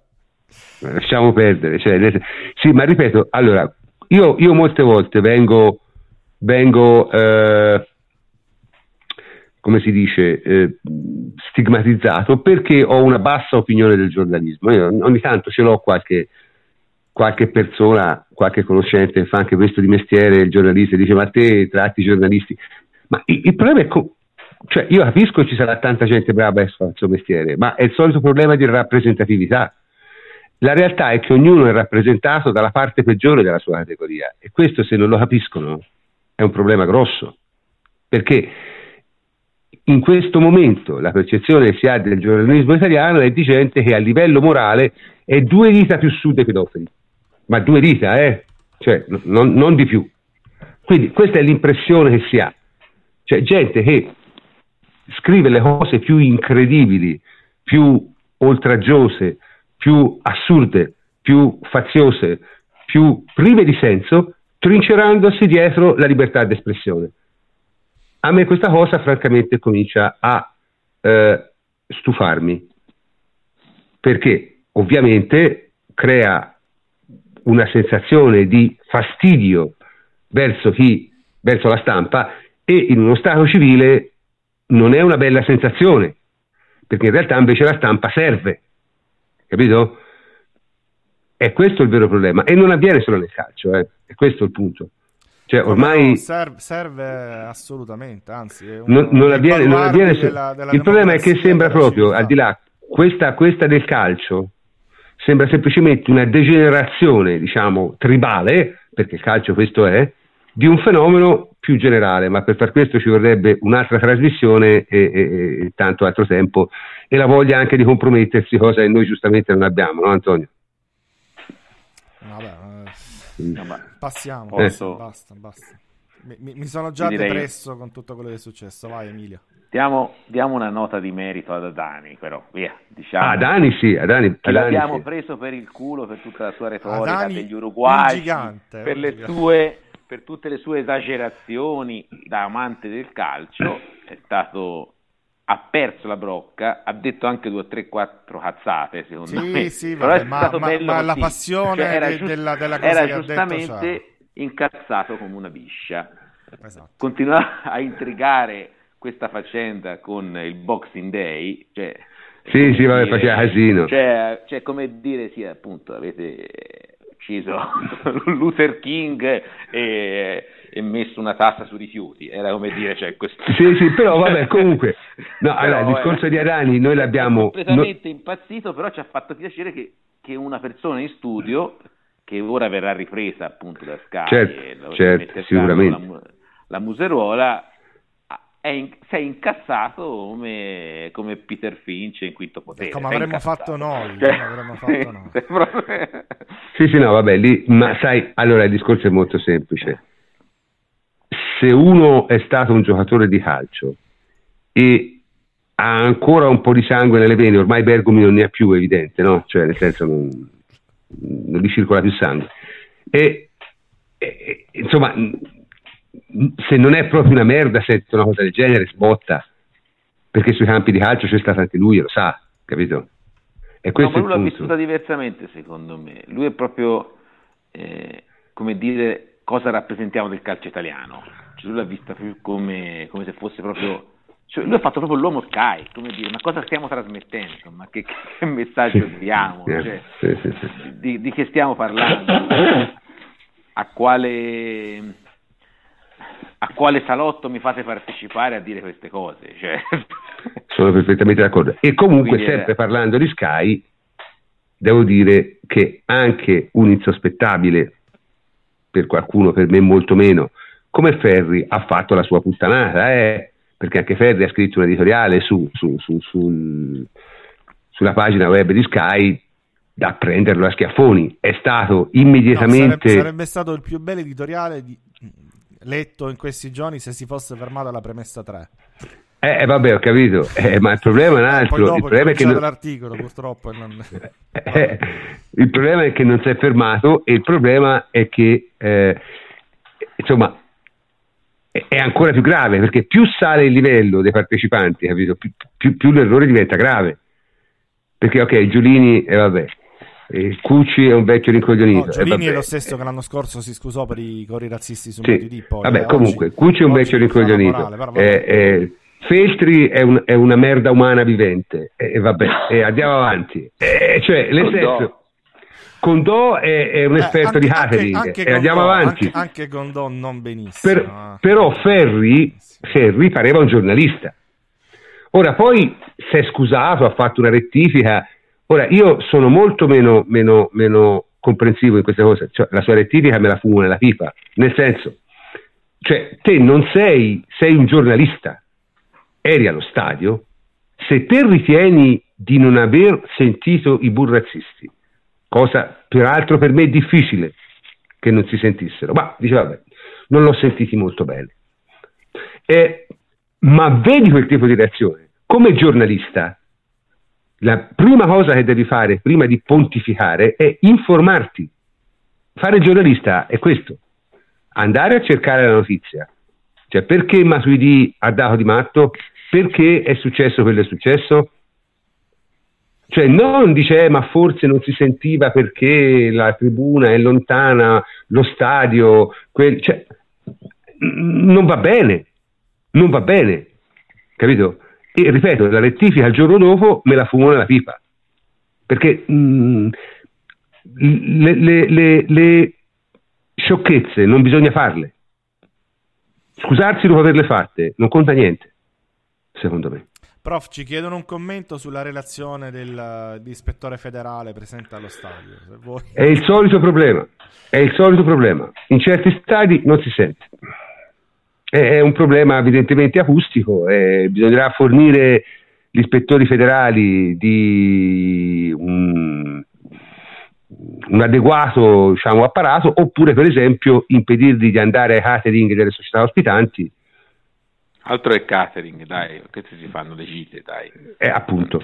Cioè, nel senso, catering, cioè. non, non, non, mandare, non mandare, cioè non fare in modo che la, la, gente poi, insomma, parliamoci chiaro, perché poi alla fine è quello. un anno che la Lazio non ha preso una multa per, co- per, per, per codi razzisti ed era per, per, distacco alla tifoseria che ne faceva di più. Cioè, evidentemente sì. chi andava a vedere le partite della Lazio, non so, No, ma appunto, cioè, nel senso, inizia... cesti di vini mi viene di regali, io non lo so. Ma non, non lo so, cioè, ti ripeto, io, io, preferisco, io preferisco pensare che dipenda dall'acustica.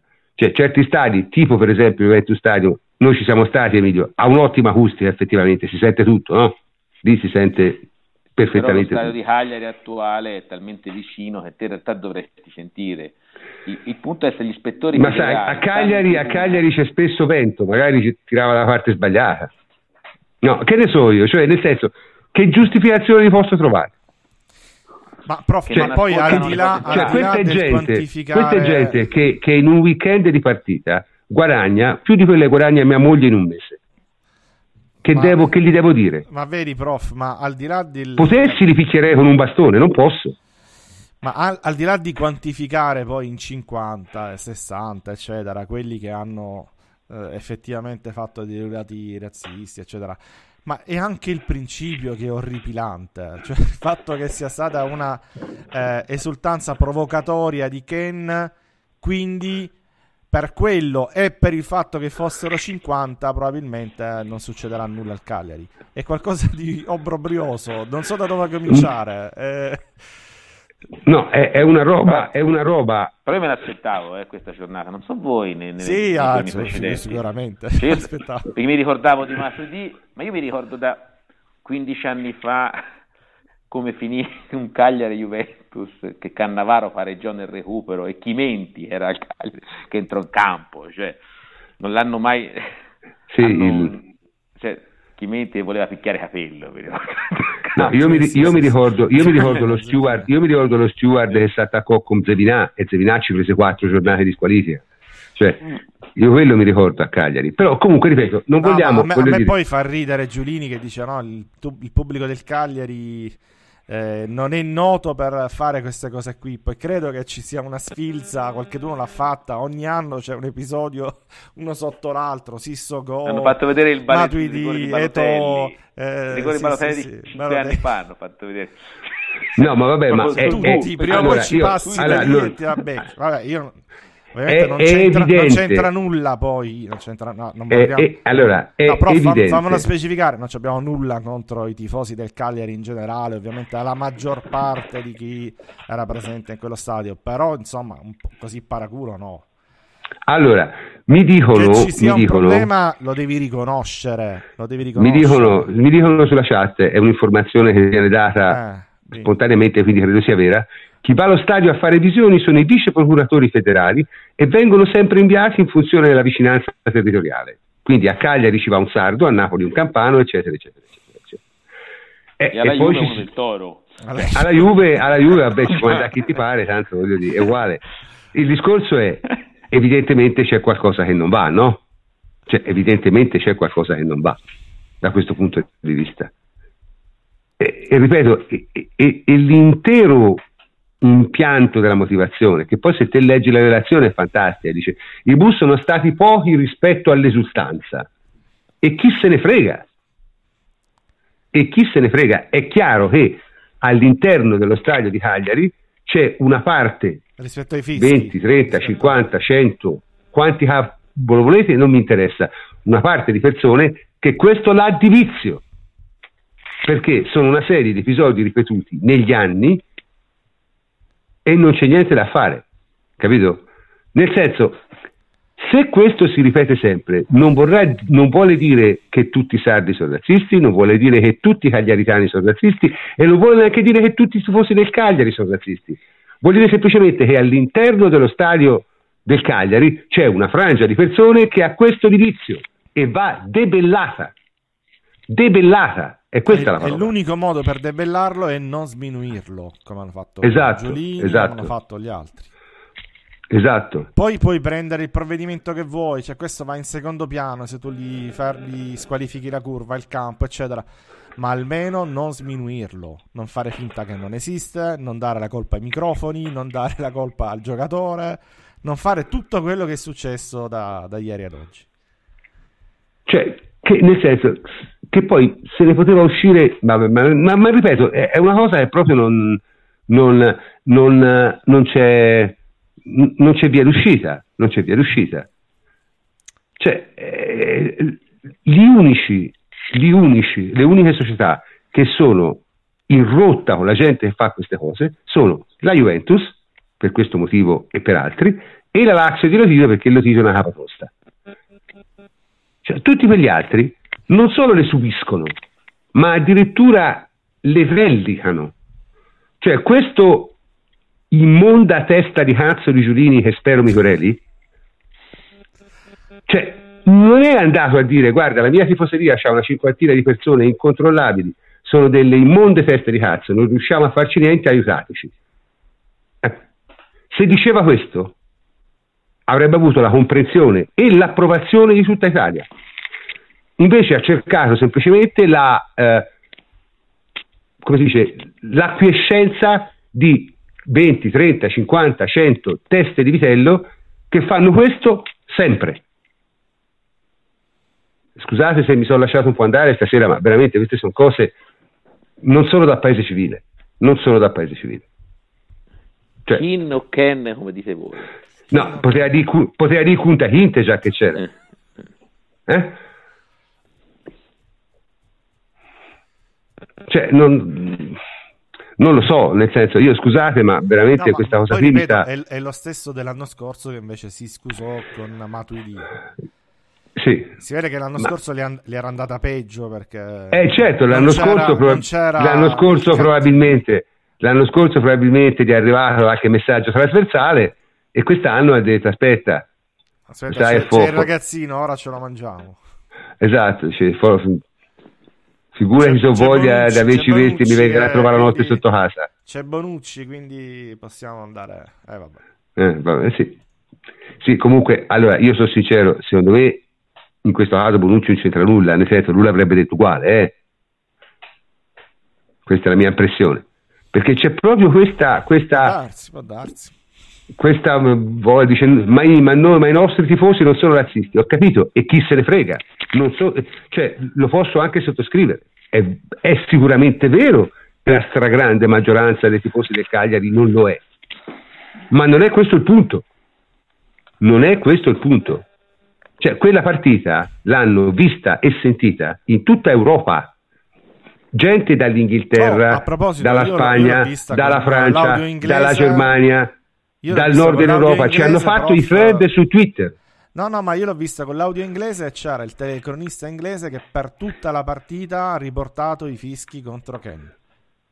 quando cioè, a dire l'acustica inglese eh, ma è detto evidentemente sì, e questo insomma parliamoci chiaro anche, anche i nostri amici telecronisti di Sky è bene un attimino si e do, svegliano e dopo, eh. e dopo che Ken ha segnato quel telecronista ha detto credo che fosse nella televisione inglese comunque ha detto esplicitamente che è modo di vendicarsi da parte di Ken per tutto quello che ha subito durante la partita letterale cioè, io l'inglese lo parlo. Eh, eh anche io, per fortuna. Quindi eh, eh, cui... l'ho capito anche bene quello che ha detto. Ha detto questo. Tra eh. cui una tramvata, eh? che Ken ha preso una tramvata contro i cartelloni che è stato un marchiano sì, errore arbitrale di Giacomelli. Cioè, veramente Sarebbe una il terzo brutta. giallo non dato sì, al, al sì. greco. Sì, vabbè, volendo sì. no, va, però, anche una parentesi. Se ne parla mai, però. Però, però in quel concetto lì Giacomelli che aveva giustamente ammonito Ken per la simulazione e non sembrava averla, essersi segnato la cosa in quella situazione, insomma, fatto, non ha dato neanche fallo, eh? cioè, cioè, è stata una cosa, perché secondo me la trambata contro, contro, contro un cartellone pubblicitario è da VAR, perché può essere anche un rosso diretto, quindi dovresti andare a vederla. Ma quella anche non è da non... VAR, quella eh. secondo me è da è da corsa a Coverciano dove devono spiegare a questi arbitri che quello non è una spallata di quelle regolari, ma quello è un fallo da fischiare no, con ma, la munizione. Ma, Sempre. Ma, e non è, è il primo che vedo quest'anno, è il quinto, il sesto. Io eh. quando vedo queste cose qua mi, mi inalbero, mi incazzo perché è proprio sbagliato a livello tecnico. Eh sì, però secondo me, scusate, no, no, no, non deviamo dall'argomento perché è un argomento serio. Vabbè, cioè, il discorso, ragazzi. Che vuoi dire di più? No voglio, no, voglio dire semplicemente che sarebbe l'ora che certe posizioni fossero considerate moralmente squalificanti, cioè moralmente squalificanti, capito? Cioè non è, non è più, non, questi discorsi qui non si possono più fare nel 2019 con tutto quello che è successo e che succede nel mondo, non si possono più fare. E lo dice uno che, voglio dire, compirà 62 anni a agosto e un po' di cose l'ha viste e ha visto la società cambiare, il modo di pensare cambiare, il, il, il, la percezione di questi episodi cambiare. Non è più accettabile. E questo bisogna che quelli che gestiscono l'informazione in Italia lo capiscano.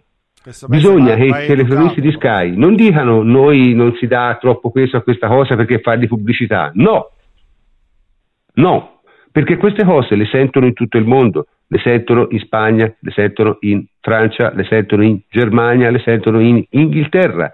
La gente ci fa i thread su Twitter. È una figura di merda epocale. Epocale. E non è più accettabile. E scusate, mi sono parlato troppo. C'è qualcuno che ha ancora da aggiungere qualcosa sull'argomento? Si può... Eh, Jacopo, te sei tornato? Sì, sì, in qualche modo l'influenza non ha risparmiato neanche me. Sì, no, concordo con tutto. L'unica cosa è che comunque va specificato, i giornalisti inglesi che l'hanno vista avevano l'audio nostro. Questa è una cosa che mi ha stupito perché certo. eh, guardando la gara in televisione tutti li hanno sentiti gli urazzisti, cioè i bu, li hanno sentiti veramente tutti effettivamente questa è una cosa che hanno detto tanti giornalisti in tribuna stampa, veramente sarà l'acustica, io non ho la più pallida idea, sul momento eh, molti non hanno notato niente, che è una cosa che mi fa strano, però effettivamente è quello che tutti riferiscono, però insomma dopo che ha appurato quel che è successo, effettivamente una presa di posizione diversa era, era da prendere. Io temo sia un'altra cosa, sai Jacopo. Io temo che ci sono talmente abituati che non li sentono più.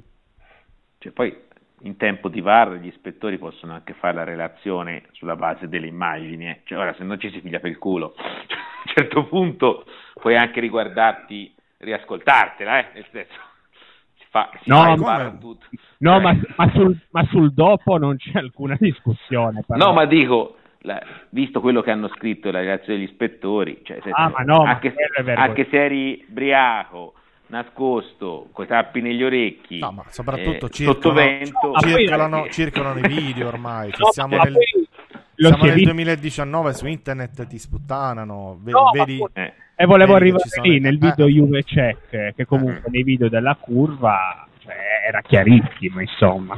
Sì, aspetti ti riguardi e poi scrivi la relazione. Sì, non, non siamo più nel 1980, eh. quasi senza telecamere, dove effettivamente diventa un problema. Qui, insomma, per arrivare a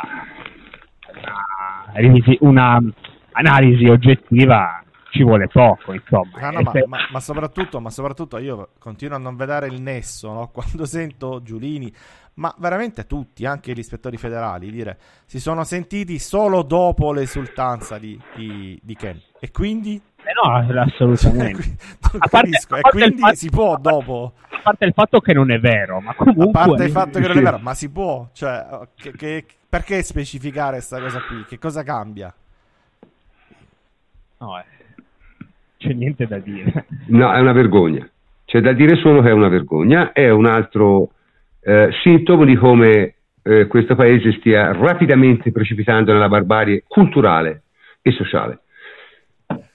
Fortunatamente io non, ho, non avrò più tantissimi anni per vederlo, eh, francamente dico la verità che se non, non, fossi, se non vivessi fortunatamente in un posto come Siena che ha altre attrattive al di là di questo, me ne sarei andato da questo paese da 30 anni.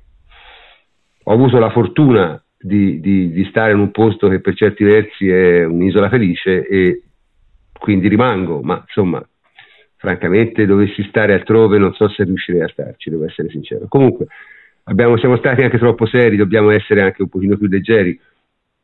Cambiamo argomento perché altrimenti ci, ci continuiamo a sentirci sempre più eh, tristi e incazzati e non, è, e non, è, il caso. La cosa che io volevo affrontare nell'ultima parte di questa trasmissione, negli ultimi quarto d'ora, 20 minuti, è, un tema che io, mi sta parecchio a cuore. No? No, noi spesso si è detto che la Juve gioca, stravince il campionato, effettivamente ne, sta, ne ha vinti 8 di fila, quindi, di cui solo veramente 1 barra 2 contestati, gli altri li ha vinti per dispersione. Eh, due. Sì, due diciamo, sì, quello dell'anno due. scorso e il primo di Conte. Volendo ci si può mettere pure quello in cui partimmo molto male, però quello già alla fine dell'andata era chiaro come finiva, quindi non, mm, forse non ci mettiamo nemmeno quello. Quello fu contestato da noi stessi. Sì, mettiamola così, sì, ce lo contestiamo da soli. Sì. Comunque, rimane il fatto, e questo ripeto non ha nulla a che vedere con la guida tecnica, nel senso che all'anno prossimo se allegri un altro allenatore il campionato poco competitivo rimane perché secondo me è estremamente difficile che le cose cambino l'anno prossimo. E anche estremamente difficile che cambino tra due anni. Ci sarà qualche squadra che andrà un po' meglio ci sarà qualche squadra che andrà un po' peggio ma insomma secondo me il trend diciamo, andrà meglio anche la Juve ecco, diciamo ma non solo questo ma una squadra che va molto bene potrà fare appunto gli 85-86 punti che farà quest'anno il Napoli eh, che probabilmente li fa perché ha girato a 44 e penso 85-86 li fa, eh, che però non bastano minimamente a mettere in pensiero una Juve che insomma è difficile scendere sotto i 90 punti in questo genere di campionato. Quindi, come si affronta un campionato non competitivo? Allora, io non lo so. So che però quest'anno, secondo me, la Juve, almeno dal punto di vista della strategia complessiva, l'ha affrontato bene perché se te stai in un campionato non competitivo, eh, la, la, cosa che devi fare è cerchi di vincerlo il prima possibile, per poi dedicarti alle coppe internazionali. La Juve ha fatto esattamente questo, cioè già alla fine del girone d'andata il campionato era vinto perché quando te fai 53 punti in un girone è estremamente difficile che il campionato tu lo perda. A parte non è mai successo, ma è anche proprio difficile, diciamo, dal punto di vista dei risultati. Quindi da questo punto di vista, secondo me, l'ha condotto bene, nel senso andiamo a giocare il quarto di finale di Champions League, attenzione, il quarto di finale, quindi aprile, con il campionato in tasca, cosa che, che io sappia non si era mai verificata, giusto? Sì, Forse sì, beh, anche vincerlo con sei giornate d'anticipo sarebbe un record. Sì, sì, sì, sì, sì. sì, però vabbè, l'unica situazione che mi può venire in mente è l'Inter l'anno in cui noi eravamo in B. No, ma che lì effettivamente. Neanche, eh sì, vabbè, tecnicamente no, però sì, vabbè, diciamo, non, non aveva di fatto, rivali, sì, sì. Di fatto la situazione era quella, si andò a giocare quarti di finale CL e il campionato in tasca quell'anno lì. E, e, questa è una situazione estremamente simile. Quindi dal punto di vista diciamo, della gestione globale è stato fatto bene. So però che alcuni dei miei complici qui non sono d'accordo su come affrontare il campionato da altri punti di vista, quindi siccome avete espresso la vostra opinione diverse volte, raccontatela anche ai nostri ascoltatori. Antonio. Allora, prof, all- mettiamola così. Eh, il problema, secondo me, di un campionato non competitivo mischiato, cioè mixato con il fatto di avere un allenatore al quinto anno di Juve, cosa ha provocato quest'anno? Ha provocato sì il fatto che eh, Allegri, forse anche memore della, della, della, passata stagione, quando a un certo punto eh, abbiamo preso la mazzata in Champions eh, e siamo crollati come delle pere cotte proprio all'improvviso. Eh, dal punto di vista psicologico e abbiamo rischiato di perdere quel campionato. L'anno scorso siamo arrivati a 4 punti, ma abbiamo rischiato. E probabilmente ha detto quest'anno non facciamo prigionieri così anche dovesse andare male e ci siamo andati vicino con l'Atletico anche dovesse andare male poi magari eh, subiamo il contraccolpo e l'abbiamo subito dopo l'andata con l'Atletico.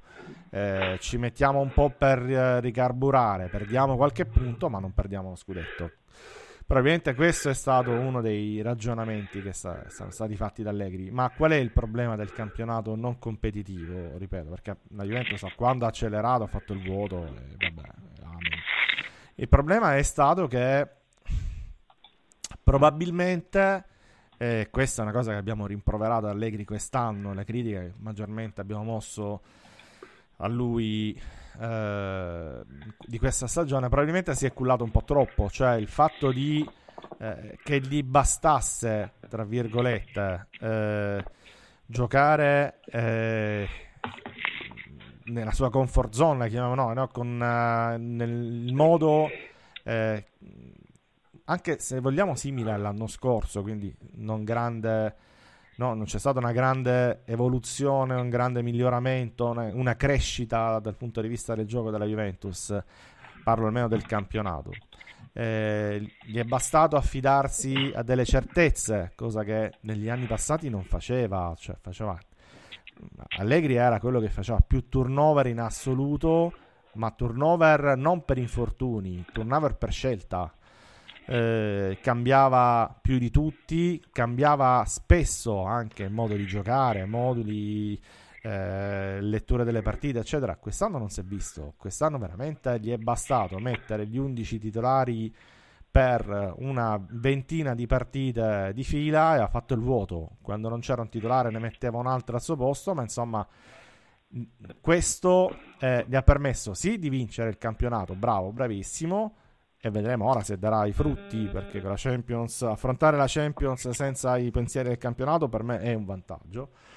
Eh, però ne ha tarpato la potenziale crescita. Sai quando non sei costretto a lavorare che ne so sulla uscita di palla che è il tallone d'Achille da due anni a questa parte della Juve perché tanto anche se non la fai bene, comunque prima o poi nei 90 minuti il gol lo fai perché sei più forte, perché hai giocatori più forti e la vinci questo un po' ti frena.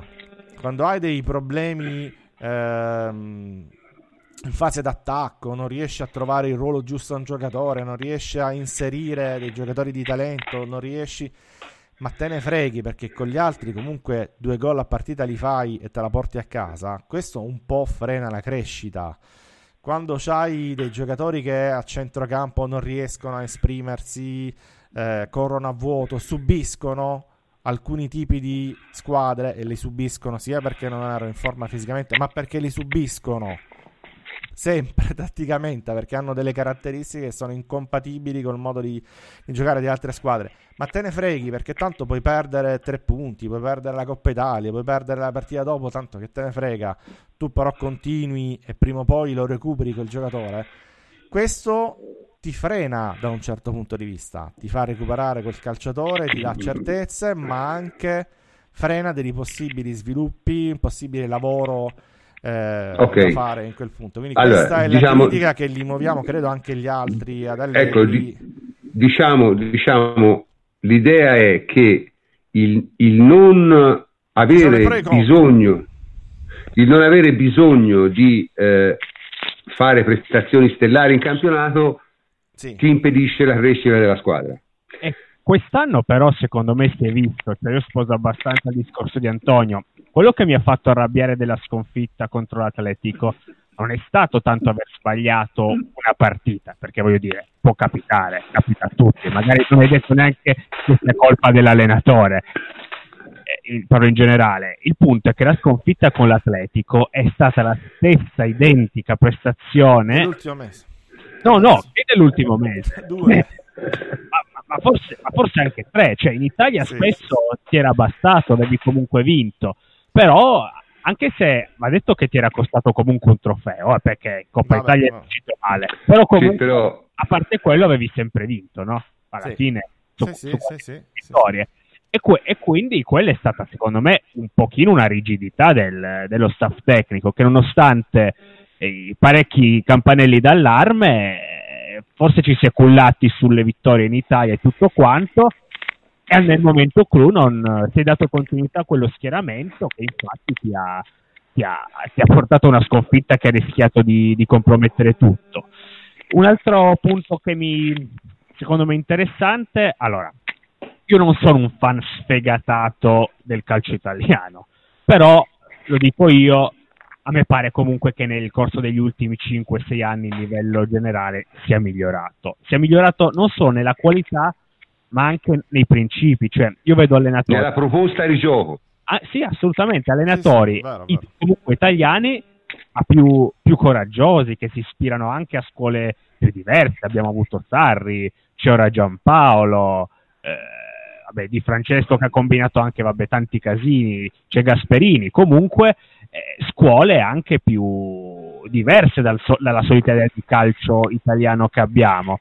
Però diciamo che ci sono anche in squadre più basse anche squadre di anzi io parlavo soprattutto Sassuolo, l'Empoli anzi cioè, io parlavo sì, più della fascia media adesso, adesso sì, infatti, sì, più che della fascia alta. Diciamo che ci sono però alcuni aspetti in cui l'Italia secondo me è molto indietro agli altri mentre invece è più avanti in altri per esempio all'estero le squadre in Spagna anche in Inghilterra sono abituate a giocare con avversari che, che, ti pressano in continuazione. Questo per dire la Juve non, non Intensità, dici tu, proprio a livello di intensità. Sì, la Juve c'è, c'è la... C'è la eh, però questo... Questo, e questo purtroppo è una cosa su cui si può fare poco, perché indipendentemente dipend- non cambia da chi è in panchina, se le squadre con te sono remissive e si chiudono dietro, sei anche hai proprio in partita meno, sei meno allenato, no?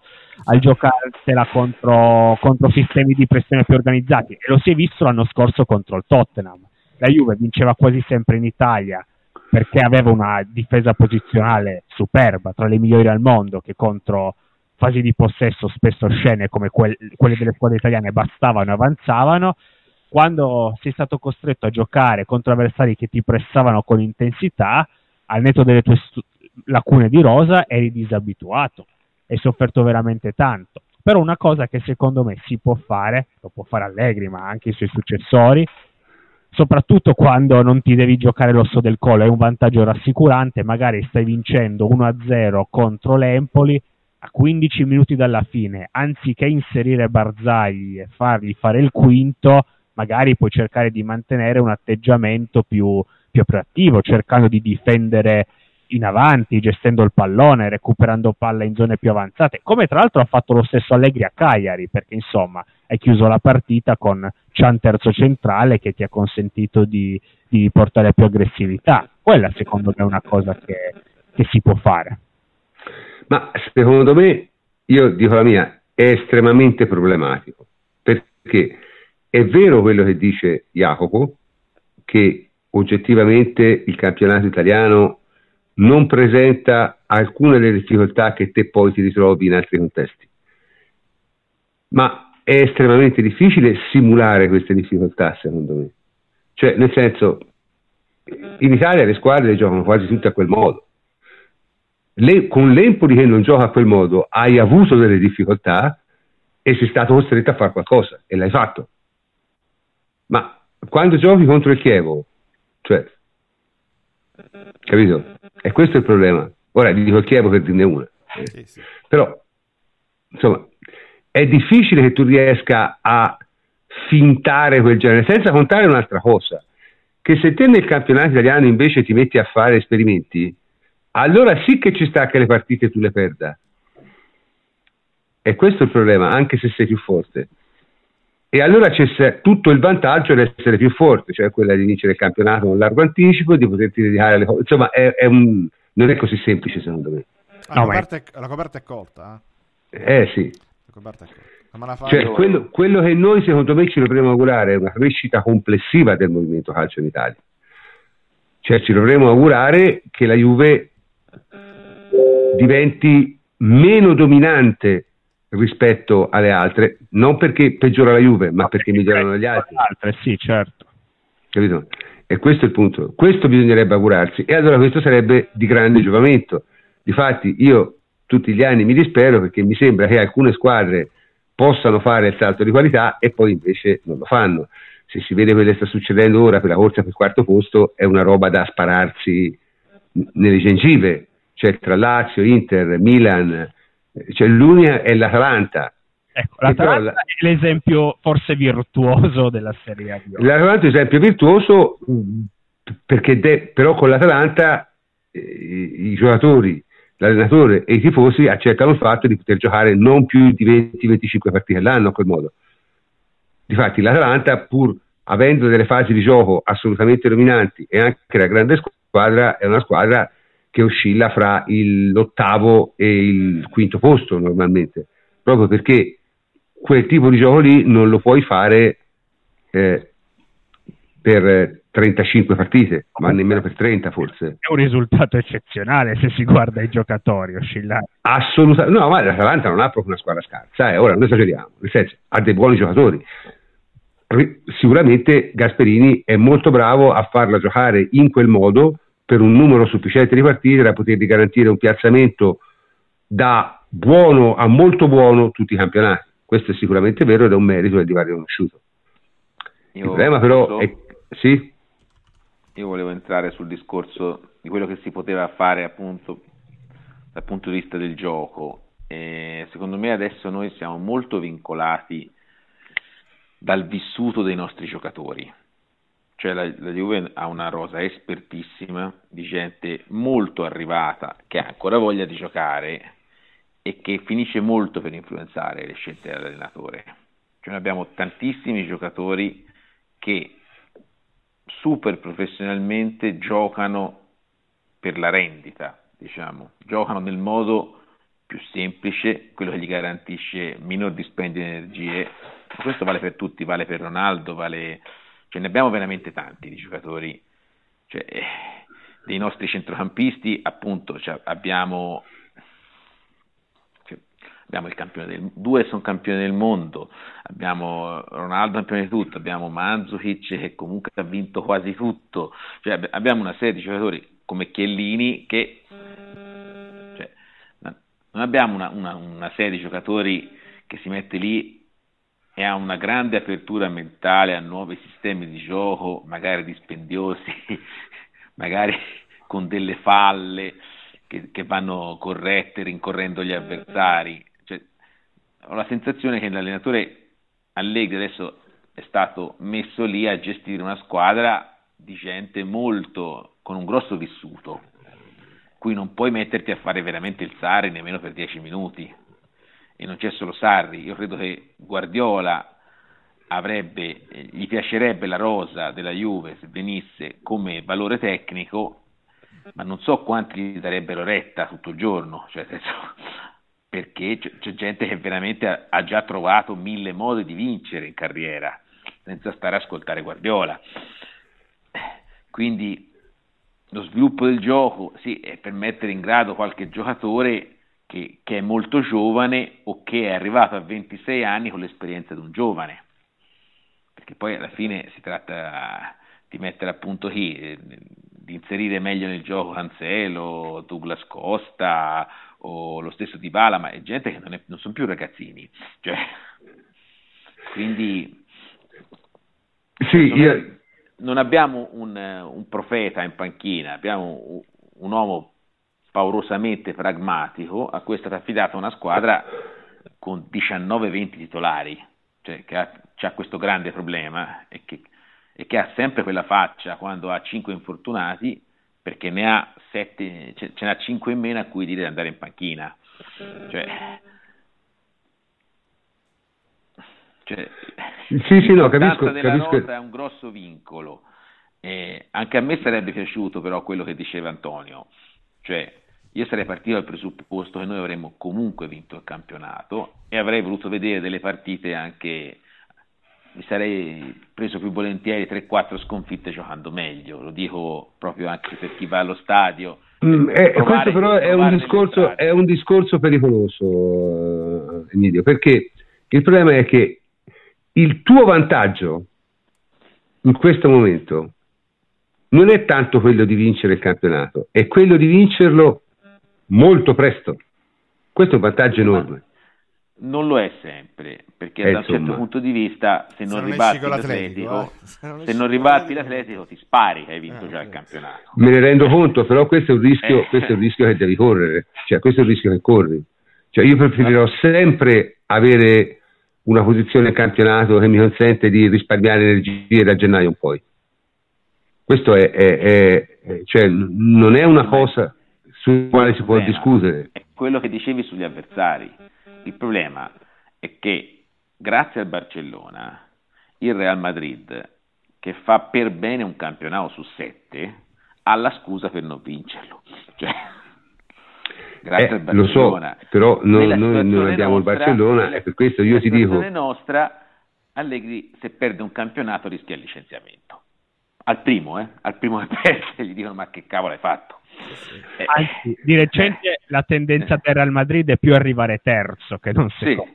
Sì, sì, ma, sì. però perché, perché, l'Atletico alla fine ha, ha, avuto, ha, mostrato una certa continuità in questi anni nei risultati, però, però il Real Madrid su un livello appena superiore tecnico rispetto a noi in tutto ha gli stessi problemi di Rosa che ha vinto tanto, che è arrivata e che appunto gradisce ora sembra proprio arrivata, eh? senso sì, è arrivata, arrivata.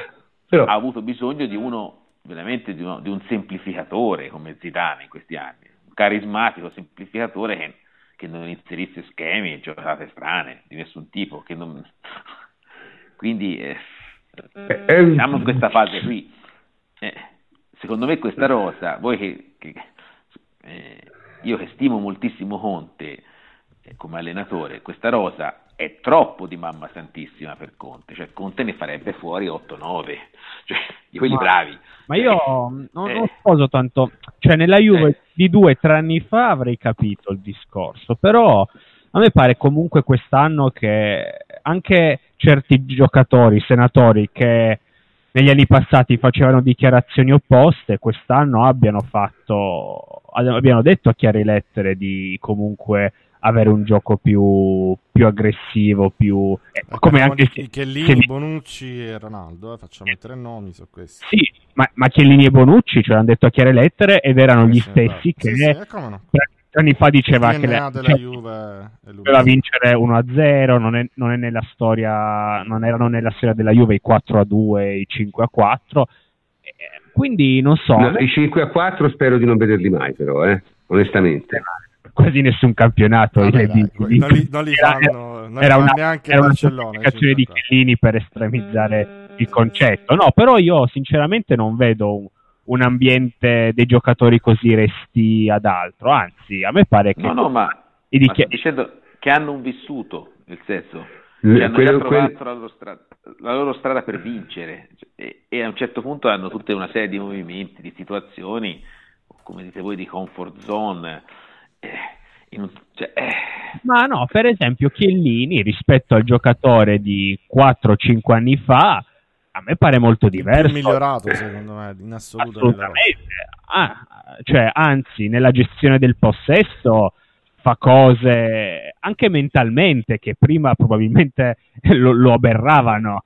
Eh, non so, io vedo un ambiente, in, vedo comunque un gruppo propenso a, a nuovi atteggiamenti. Però Chiellini è l'unico giocatore è lo stesso continuando a migliorarsi eh, dopo una certa età di abbiamo in rosa. Cioè. È, lo, è, lo, stesso Allegri in queste settimane e nella gara dell'Atletico ha introdotto principi in controtendenza sì, con lo No, ma, ma, ma, non hai capito, è, è, esattamente questo il punto.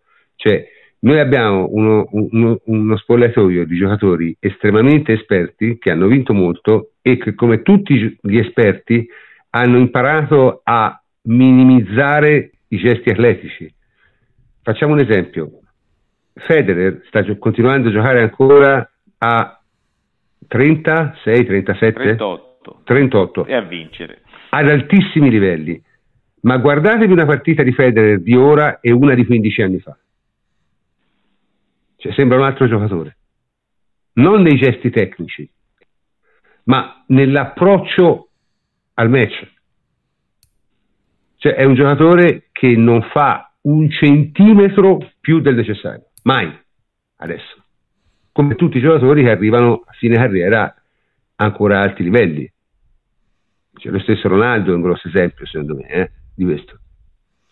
Quindi, questo è vero, ma e quindi te un giocatore di quel livello lì lo convincerai a fare tutto quello che vuoi per un uh, ottavo di CL, per un quarto di CL, per una finale di CL, per una semifinale di CL, difficilmente lo convincerai a fare cose diverse in una partita in casa col Chievo. Ma vedi, prof, lo sai qual è l'equivoco? L'equivoco è secondo me che tu lo costringi a fare tutto l'anno cose diverse.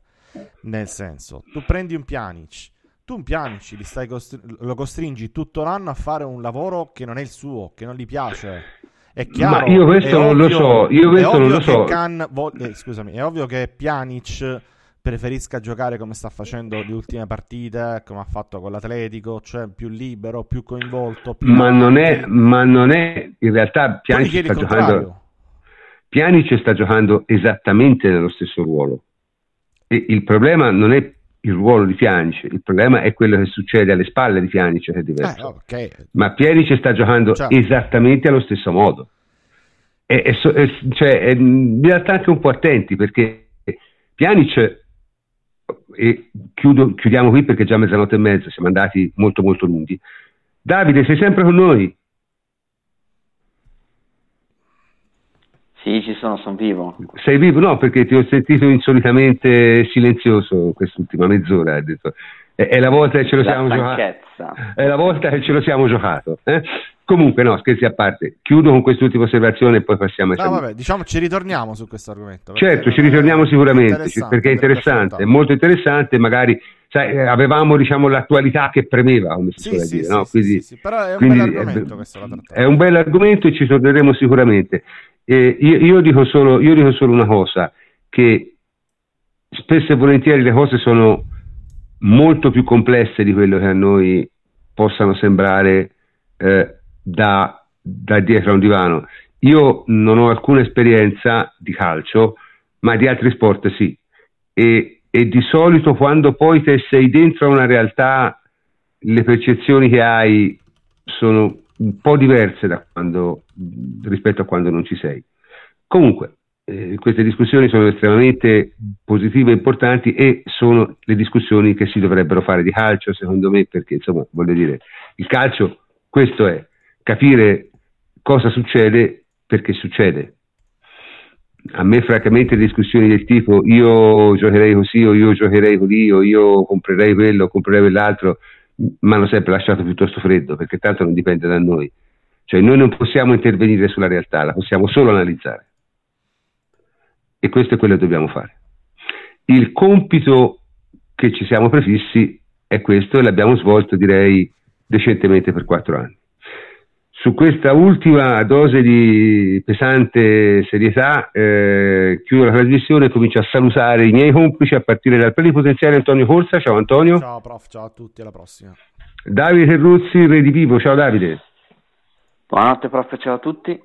E Jacopo Azzolini, ciao Jacopo. Ciao, buonanotte a tutti.